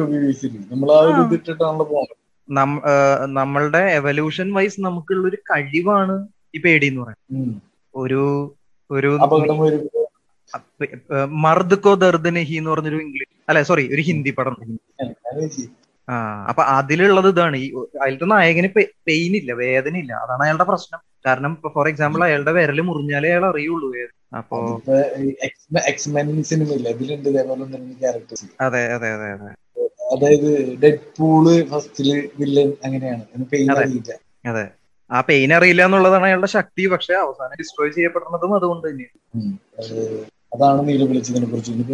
നീലവെളിച്ചം നമ്മള് മൊത്തത്തില് അതുമായിട്ട് ബന്ധപ്പെട്ടത് നിൽക്കണത് അടക്കമല്ല. നമ്മള് കവർ ചെയ്തൊന്നും പോകും. വേറെ ആരെങ്കിലും നീലവെളിച്ചം കണ്ട ആരെങ്കിലും പറഞ്ഞ അഭിപ്രായം എന്തെങ്കിലും? എന്റെ അറിവിൽ എന്നോട് ഒരു കസിൻ എന്നോട് ഞാൻ ഈ സിനിമ ബേസിക്കലി ഡിസ്കസ് ചെയ്തതൊക്കെ കണ്ടേക്കണവരൊക്കെ ഈ പഴയത് കണ്ടേക്കണവരാണ് കണ്ടിട്ടുള്ളത്. എന്നെ പോലെ ഭാഗ്യവന്മാരില്ല, ഇല്ല, കുറവാണ്. കാര്യം എന്താണെന്ന് വെച്ച് കഴിഞ്ഞാൽ ഒരു പടത്തിന്റെ റീമേക്ക് വരും എന്ന് പറയുമ്പോഴേക്കും നമ്മളുടെ ഒരു ഫസ്റ്റ് തോട്ട് അതിന്റെ പഴയത് കണ്ടുനോക്കാനായിരിക്കും കണ്ടിട്ടുണ്ട്. അപ്പൊ എല്ലാ മിക്കവാറും ആൾക്കാർ കണ്ടിട്ടുണ്ടായിരുന്നു. അതിൽ ഭൂരിഭാഗം പേർക്കും സോങ്സ് ഭയങ്കര ഇഷ്ടമായിട്ടുണ്ടായിരുന്നു പുതിയ വേർഷൻ. പിന്നെ മിക്കവാറും പേര് എന്തെങ്കിലും പറഞ്ഞു ടോവിനൊക്കെ കുറച്ചുകൂടി ആ ഒരു മത്സരവൃത്തം കുറച്ചിട്ട് അഭിനയിക്കായിരുന്നു പറഞ്ഞു. മധു അത്രയും ഫ്രീ ആയിട്ട് ചെയ്തൊരു ക്യാരക്ടർ ആയതുകൊണ്ടായിരിക്കാം. കാരണം ടോവിനോ മോശമായിട്ട് ചെയ്ത പോലെ കാരണം ടോവിനോ ബേസിക്കലി മറ്റു പടങ്ങളുടെ അജയന്റെ രണ്ടാം മോഷണത്തിന്റെ ഒക്കെ ഇടയിലാണ് ഇത് പോയി അഭിനയിച്ചത്. അതിലൊക്കെ ഇയാൾക്ക് ഭയങ്കരമായ ഫിസിക്സ് ആവശ്യമാണ്. അപ്പോ ആ ഒരു സ്റ്റിഫ്നെസ് ഇതിനകത്തും അറിയാം, അയാളുടെ ബോഡിയിൽ സ്റ്റിഫ്നെസ്, ബോഡി ലാംഗ്വേജിൽ വന്നിട്ടുണ്ട്, അതായിരിക്കാം. പക്ഷെ എന്നിട്ടും എനിക്ക് തോന്നിയത് അയാളെ കൊണ്ട് പറ്റാവുന്ന വിധത്തില് എൻഗേജിങ് ആണ്. ടോവിനോ നന്നായിട്ട് ചെയ്തതെന്ന് എനിക്ക് തോന്നിയില്ല. അത് ടോവിനോട് ഒരു വെർഷൻ ആയിട്ട് വന്നു. പക്ഷെ നമ്മൾ ഈ കഥ വായിക്കുമ്പോഴും ബഷീറിനെ കുറിച്ച് അറിയുമ്പോഴൊക്കെ നമുക്കറിയാം ആളുടെ ഒരു ഇങ്ങനെയായിരിക്കും, ആൾ ഇങ്ങനത്തെ ഒരാളാണെന്ന് നമുക്ക് അറിയുമ്പോ അത് വെച്ചൊരു കമ്പാരിസൺ വരുമ്പോഴുള്ള പ്രശ്നമാണ്, അത്രേ ഉള്ളൂ. പിന്നെ തോന്നിയിട്ട് ഒരിക്കൽ ജയറാം പറഞ്ഞിട്ട് ഇതിനൊക്കെ പോയിട്ട് ബോഡി ഭയങ്കര അത് നമ്മളുടെ സൗണ്ട് ഭയങ്കരമായിട്ട് കുറഞ്ഞു, നെയ്സൽ സൗണ്ട് ആയിട്ട് മാറുന്നു. ഒരുപക്ഷെ അതൊക്കെ അഫക്ട് ചെയ്തിട്ടുണ്ട്. എങ്കിലും എന്നാലും ആള് വൃത്തിയായിട്ട് ചെയ്യുന്നതാണ്. ഈ ടോവിനും ഭയങ്കര മോശമാക്കി ഇതൊന്നും എനിക്ക് തോന്നിയിട്ടില്ല ചില ആൾക്കാർ പറയുന്നത്. പിന്നെ ടോവിനോക്ക് ഭയങ്കര ഒരു ചലഞ്ച് എന്ന് പറഞ്ഞാല് ഫസ്റ്റ് ഹാഫ് 80% നമ്മൾ അയാളെ മാത്രാണ്. അതാ പറഞ്ഞ ആളുടെ ഒരു ഭയങ്കര ഒരു ആൾക്ക് ശരിക്കും അതാ പറഞ്ഞ അപ്പൊ ആൾക്ക് ബോഡി ലാംഗ്വേജ് യൂസ് ചെയ്യേണ്ട വളരെ അത്യാവശ്യമായിട്ട് വരും. അതെ, ഈ വിക്രമിലെ ഫഹദിന്റെ പോലെ ഫസ്റ്റ് ഹാഫ് മുഴുവൻ അയാളുടെ കഴിഞ്ഞാണ്. അപ്പൊ അത് അഭിനയിച്ച് വലിപ്പിക്കാന്ന് പറഞ്ഞ ചലഞ്ച് ആണത്. അതെ, ഒരു ഒറ്റ സെക്കൻഡ് പറഞ്ഞു എനിക്ക് ഒരു കാര്യം കൂടി ഞാൻ ഇതിനെ പറ്റി ലാസ്റ്റ് ഒരു കാര്യം ഞാൻ പറയാൻ വിട്ടുപോയൊരു കാര്യം എന്ന് പറഞ്ഞാൽ, ഞാനിത് തിയേറ്ററിൽ അല്ല ട്രെയിലറും പോസ്റ്ററും ഒക്കെ കണ്ടപ്പോ എന്നെ ആസ് എൻ ഓഡിയൻ എനിക്ക് മനസ്സിലായത് ഇതൊരു തിയേറ്ററിക്കൽ വാച്ച് ഡിമാൻഡ് ചെയ്യണ സിനിമയാണെന്നാണ്. അങ്ങനെയാണ് ഒരു ഇംപ്രഷൻ അവർ. പക്ഷെ ഇന്നലെ OTT കണ്ടപ്പോ എനിക്ക് തോന്നിയത് ഇത് പേഴ്സണൽ വാച്ച്, അതായത് OTT കാണാം തിയേറ്ററിലും കാണാം, രണ്ടിനും രണ്ട് തരത്തിലുള്ള. എനിക്ക് പക്ഷെ എനിക്ക് തോന്നിയത് പ്ലാറ്റ്ഫോമിലും കാണാൻ പറ്റും, വലിയ നമ്മുടെ ആസ്വാദനത്തിന് ബാധിക്കുന്ന എനിക്ക് തോന്നിയിട്ടില്ല. അതെ, എനിക്ക് അതാണ് രണ്ടിനും സ്യൂട്ടബിൾ ആയ ഒരു സിനിമ. നീലവെളിച്ചം എനിക്ക് നല്ലൊരു ആഗ്രഹമുള്ളതെന്ന് പറഞ്ഞാൽ നീലവെളിച്ചം എന്ന് പറഞ്ഞൊരു ഷോർട്ട് സ്റ്റോറിനെ നീലവെളിച്ചമായിട്ട് തന്നെ കാണണം എനിക്ക് നല്ല ആഗ്രഹം. ഇനിയിപ്പോ MTയുടെ 9 ഷോർട്ട് സ്റ്റോറീസ് 45 മിനിറ്റ് വീതമുള്ള സിനിമകളാക്കിയിട്ട് ഒരു ആന്തോളജി പോലെ നെറ്റ്ഫ്ലിക്സിൽ റിലീസ് ചെയ്യും. അതില് പ്രിയദർശൻ അല്ല പണ്ട് കുറെ സീരീസുകൾ ഇറങ്ങിയത് ഞാൻ ചെറുതായിരിക്കും. ഓ ഹെൻറി കഥകൾ എന്നൊക്കെ പറഞ്ഞ ദൂരദർശൻ ഉണ്ടായിരുന്നു. ഓ ഹെൻറി ഉണ്ട്, വ്യോംകേഷ് ബക്ഷി ഉണ്ട്. ഓ ഹെൻറി കഥകൾ മലയാളമായിരുന്നു. അത് വളരെ സൈഡ് ചെയ്തിരുന്ന രീസാണ്. എനിക്ക് അത്ര അറിയില്ല കേട്ടോ അതിനെ പറ്റി. പക്ഷെ ഞാൻ ആദ്യമായിട്ട് നല്ല ചെറുതായിരുന്നു, എനിക്കൊരു 7-8 വയസ്സൊക്കെ. അപ്പൊ ഞാൻ ജനിച്ചിട്ടില്ലല്ലോ. നീ ജനിച്ചിട്ടുണ്ടോ? ഈ വ്യോംകേഷ് ബക്ഷി ഞാൻ മലയാളമാണ് കണ്ടിട്ടുള്ളത്. അതിന്റെ ഹിന്ദി സീരീസ് വന്നിട്ട് ഹിന്ദി സീരിയൽ പോലെ വന്നിട്ട് ഞാൻ അതിന്റെ മലയാളം ഇപ്പോഴും ഞാൻ യൂട്യൂബിൽ കയറിയിട്ട് അതിന്റെ ഹിന്ദി കാണാറുണ്ട്, നല്ല രസം. പിന്നെ സ്വാമി ആൻഡ് ഫ്രണ്ട്സ്. പിന്നെ ഈ അടുത്ത് മറ്റേ ബോബനും മോളിയും ഞാനും ദൈവം ഞങ്ങൾ ഇടയ്ക്കിടയ്ക്ക് ഇരുന്ന് കാണും. ബോബനും മോളിയും ഞാൻ ഈ മെട്രോയിലൊക്കെ കണ്ടുകൊണ്ടിരുന്നത് കാർട്ടൂണാണ് ഡിസ്നിയുടെ, നല്ല രസം. സത്യം പറഞ്ഞ കാർട്ടൂൺ ഒരു ഭയങ്കര വേറൊരു യൂണിവേഴ്സ് തന്നെയായിട്ട് മാറിക്കൊണ്ടിരിക്കുകയാണ്. നമ്മളന്ന് എന്തായിരുന്നു അത് പേര്? Demon slayer. അല്ല, എന്താ ഫാൻ ബേസ് എന്നോട് ഒരു ഫ്രണ്ട് ഇങ്ങനെ സത്യമാണോന്ന് എനിക്ക് അറിയില്ല, ജപ്പാനിലെ ആളുകൾക്ക് പോൺ പോലും ഇഷ്ടം ഇങ്ങനെ അനിമേ രൂപത്തിലാണ് അല്ലെങ്കിൽ കാർട്ടൂൺ രൂപത്തിലാണെന്ന് എനിക്ക് അറിയില്ല. സത്യം? ഓ, അതുണ്ടാവും. അത് ജാപ്പനീസിലൊക്കെ ഇത് വല്ലാണ്ട് മാറിക്കൊണ്ടിരിക്കില്ല. അവിടെ ഹ്യൂമൻ എന്നുള്ളൊരു സംസാരിച്ചിരിക്കാൻ വരെ ആൾക്കാരെ കൊടുക്കുന്ന ഒരു സർവീസായി തുടങ്ങിയിട്ടുണ്ട് കമ്പനി കൊടുക്കാന്ന് പറയുന്നത്. അതെ, അല്ല അത് ഒരു ഭയങ്കര നീഡാണല്ലോ. നമുക്ക് അപ്പൊ അങ്ങനെ മാത്രല്ല റെക്കോർഡിംഗും കഴിയാം. റെക്കോർഡിംഗ് കഴിയാറ് എനിക്കും പോയിട്ട് ഇത്തിരി പണിയുണ്ട്. വരാന്ന് പറയാ ചെയ്തത്. ഞാൻ ഇത്ര നേരം വിചാരിച്ചില്ല. ഞാൻ മേ ബി 40 മിനിറ്റിനുള്ളിൽ മീറ്റിംഗ് റെക്കോർഡ് തീരുമെന്ന് ഞാൻ കണ്ടത്. ഞാൻ വിചാരിച്ചു 40 മിനിറ്റ് പറയാനുള്ളത് കിട്ടോ. ഓൾമോസ്റ്റ് 3 മണിക്കൂർ ആയെന്ന് തോന്നുന്നു. നമ്മള് 3 മണിക്കൂറല്ല, ഒരു 2 മണിക്കൂർ എന്ന് പറയാം. കാരണം 3 സെക്ഷൻസ് ആണ്. ഓരോ സെക്ഷനും 40 മിനിറ്റ്, ഏകദേശം 2 മണിക്കൂർ. കാരണം 120 മിനിറ്റ് ആണല്ലോ. അല്ല, അതിടയ്ക്ക് ബ്രേക്ക് വന്നാണ് 3 മണിക്കൂർ ആവറായത്. അതെ, അതുകൊണ്ട് ഞാൻ പറയാൻ വന്നൊരു കാര്യം, ഞാൻ ഓൾമോസ്റ്റ് ഇപ്പൊ ഈ ഒരു റൗണ്ടിൽ ഇറങ്ങിയ സിനിമകൾ മുഴുവൻ കണ്ടു കേട്ടോ. ഈ 2020 മാത്രം ബാക്കി. ആ, അതിനി നമ്മള് കാണണം. ഞാൻ ചോദിക്കട്ടെ, എനിക്ക് അത്യാവശ്യമായിട്ട് അറിയേണ്ട കാര്യം, വിജയരാഘവൻ എങ്ങനെയുണ്ട് അതിൽ? സീനിയർ ആക്ടേഴ്സ് ഒക്കെ നന്നായിട്ട് ചെയ്തിട്ടുണ്ട്. ആ, വിജയരാഘവൻ ആ നല്ല രസമുണ്ട് കണ്ടിരിക്കാൻ. ആളുള്ള കോമഡിയും കാര്യങ്ങളൊക്കെ അധികം റോൾ എന്ന് പറയാൻ പറഞ്ഞില്ല, ഇത്തിരിയേ ഉള്ളൂ കോമിക് റോളാണ്. കാരണം 100 വയസ്സുള്ള ക്യാരക്ടറായിട്ട് അഭിനയിച്ചിട്ടേ. മറ്റേ പൂക്കാലം എന്ന് പറഞ്ഞ ഞാനും കണ്ടില്ല. എന്നാലും ആ ക്യാരക്ടർ അഭിനയിച്ചിട്ട് നേരെ പുള്ളി ഷിഫ്റ്റ് ചെയ്തത് 40-50 വയസ്സുള്ള ക്യാരക്ടറായിട്ട്. ഈ നെയ്മറിലുള്ള റോഡ് നന്നായിട്ടുണ്ട്.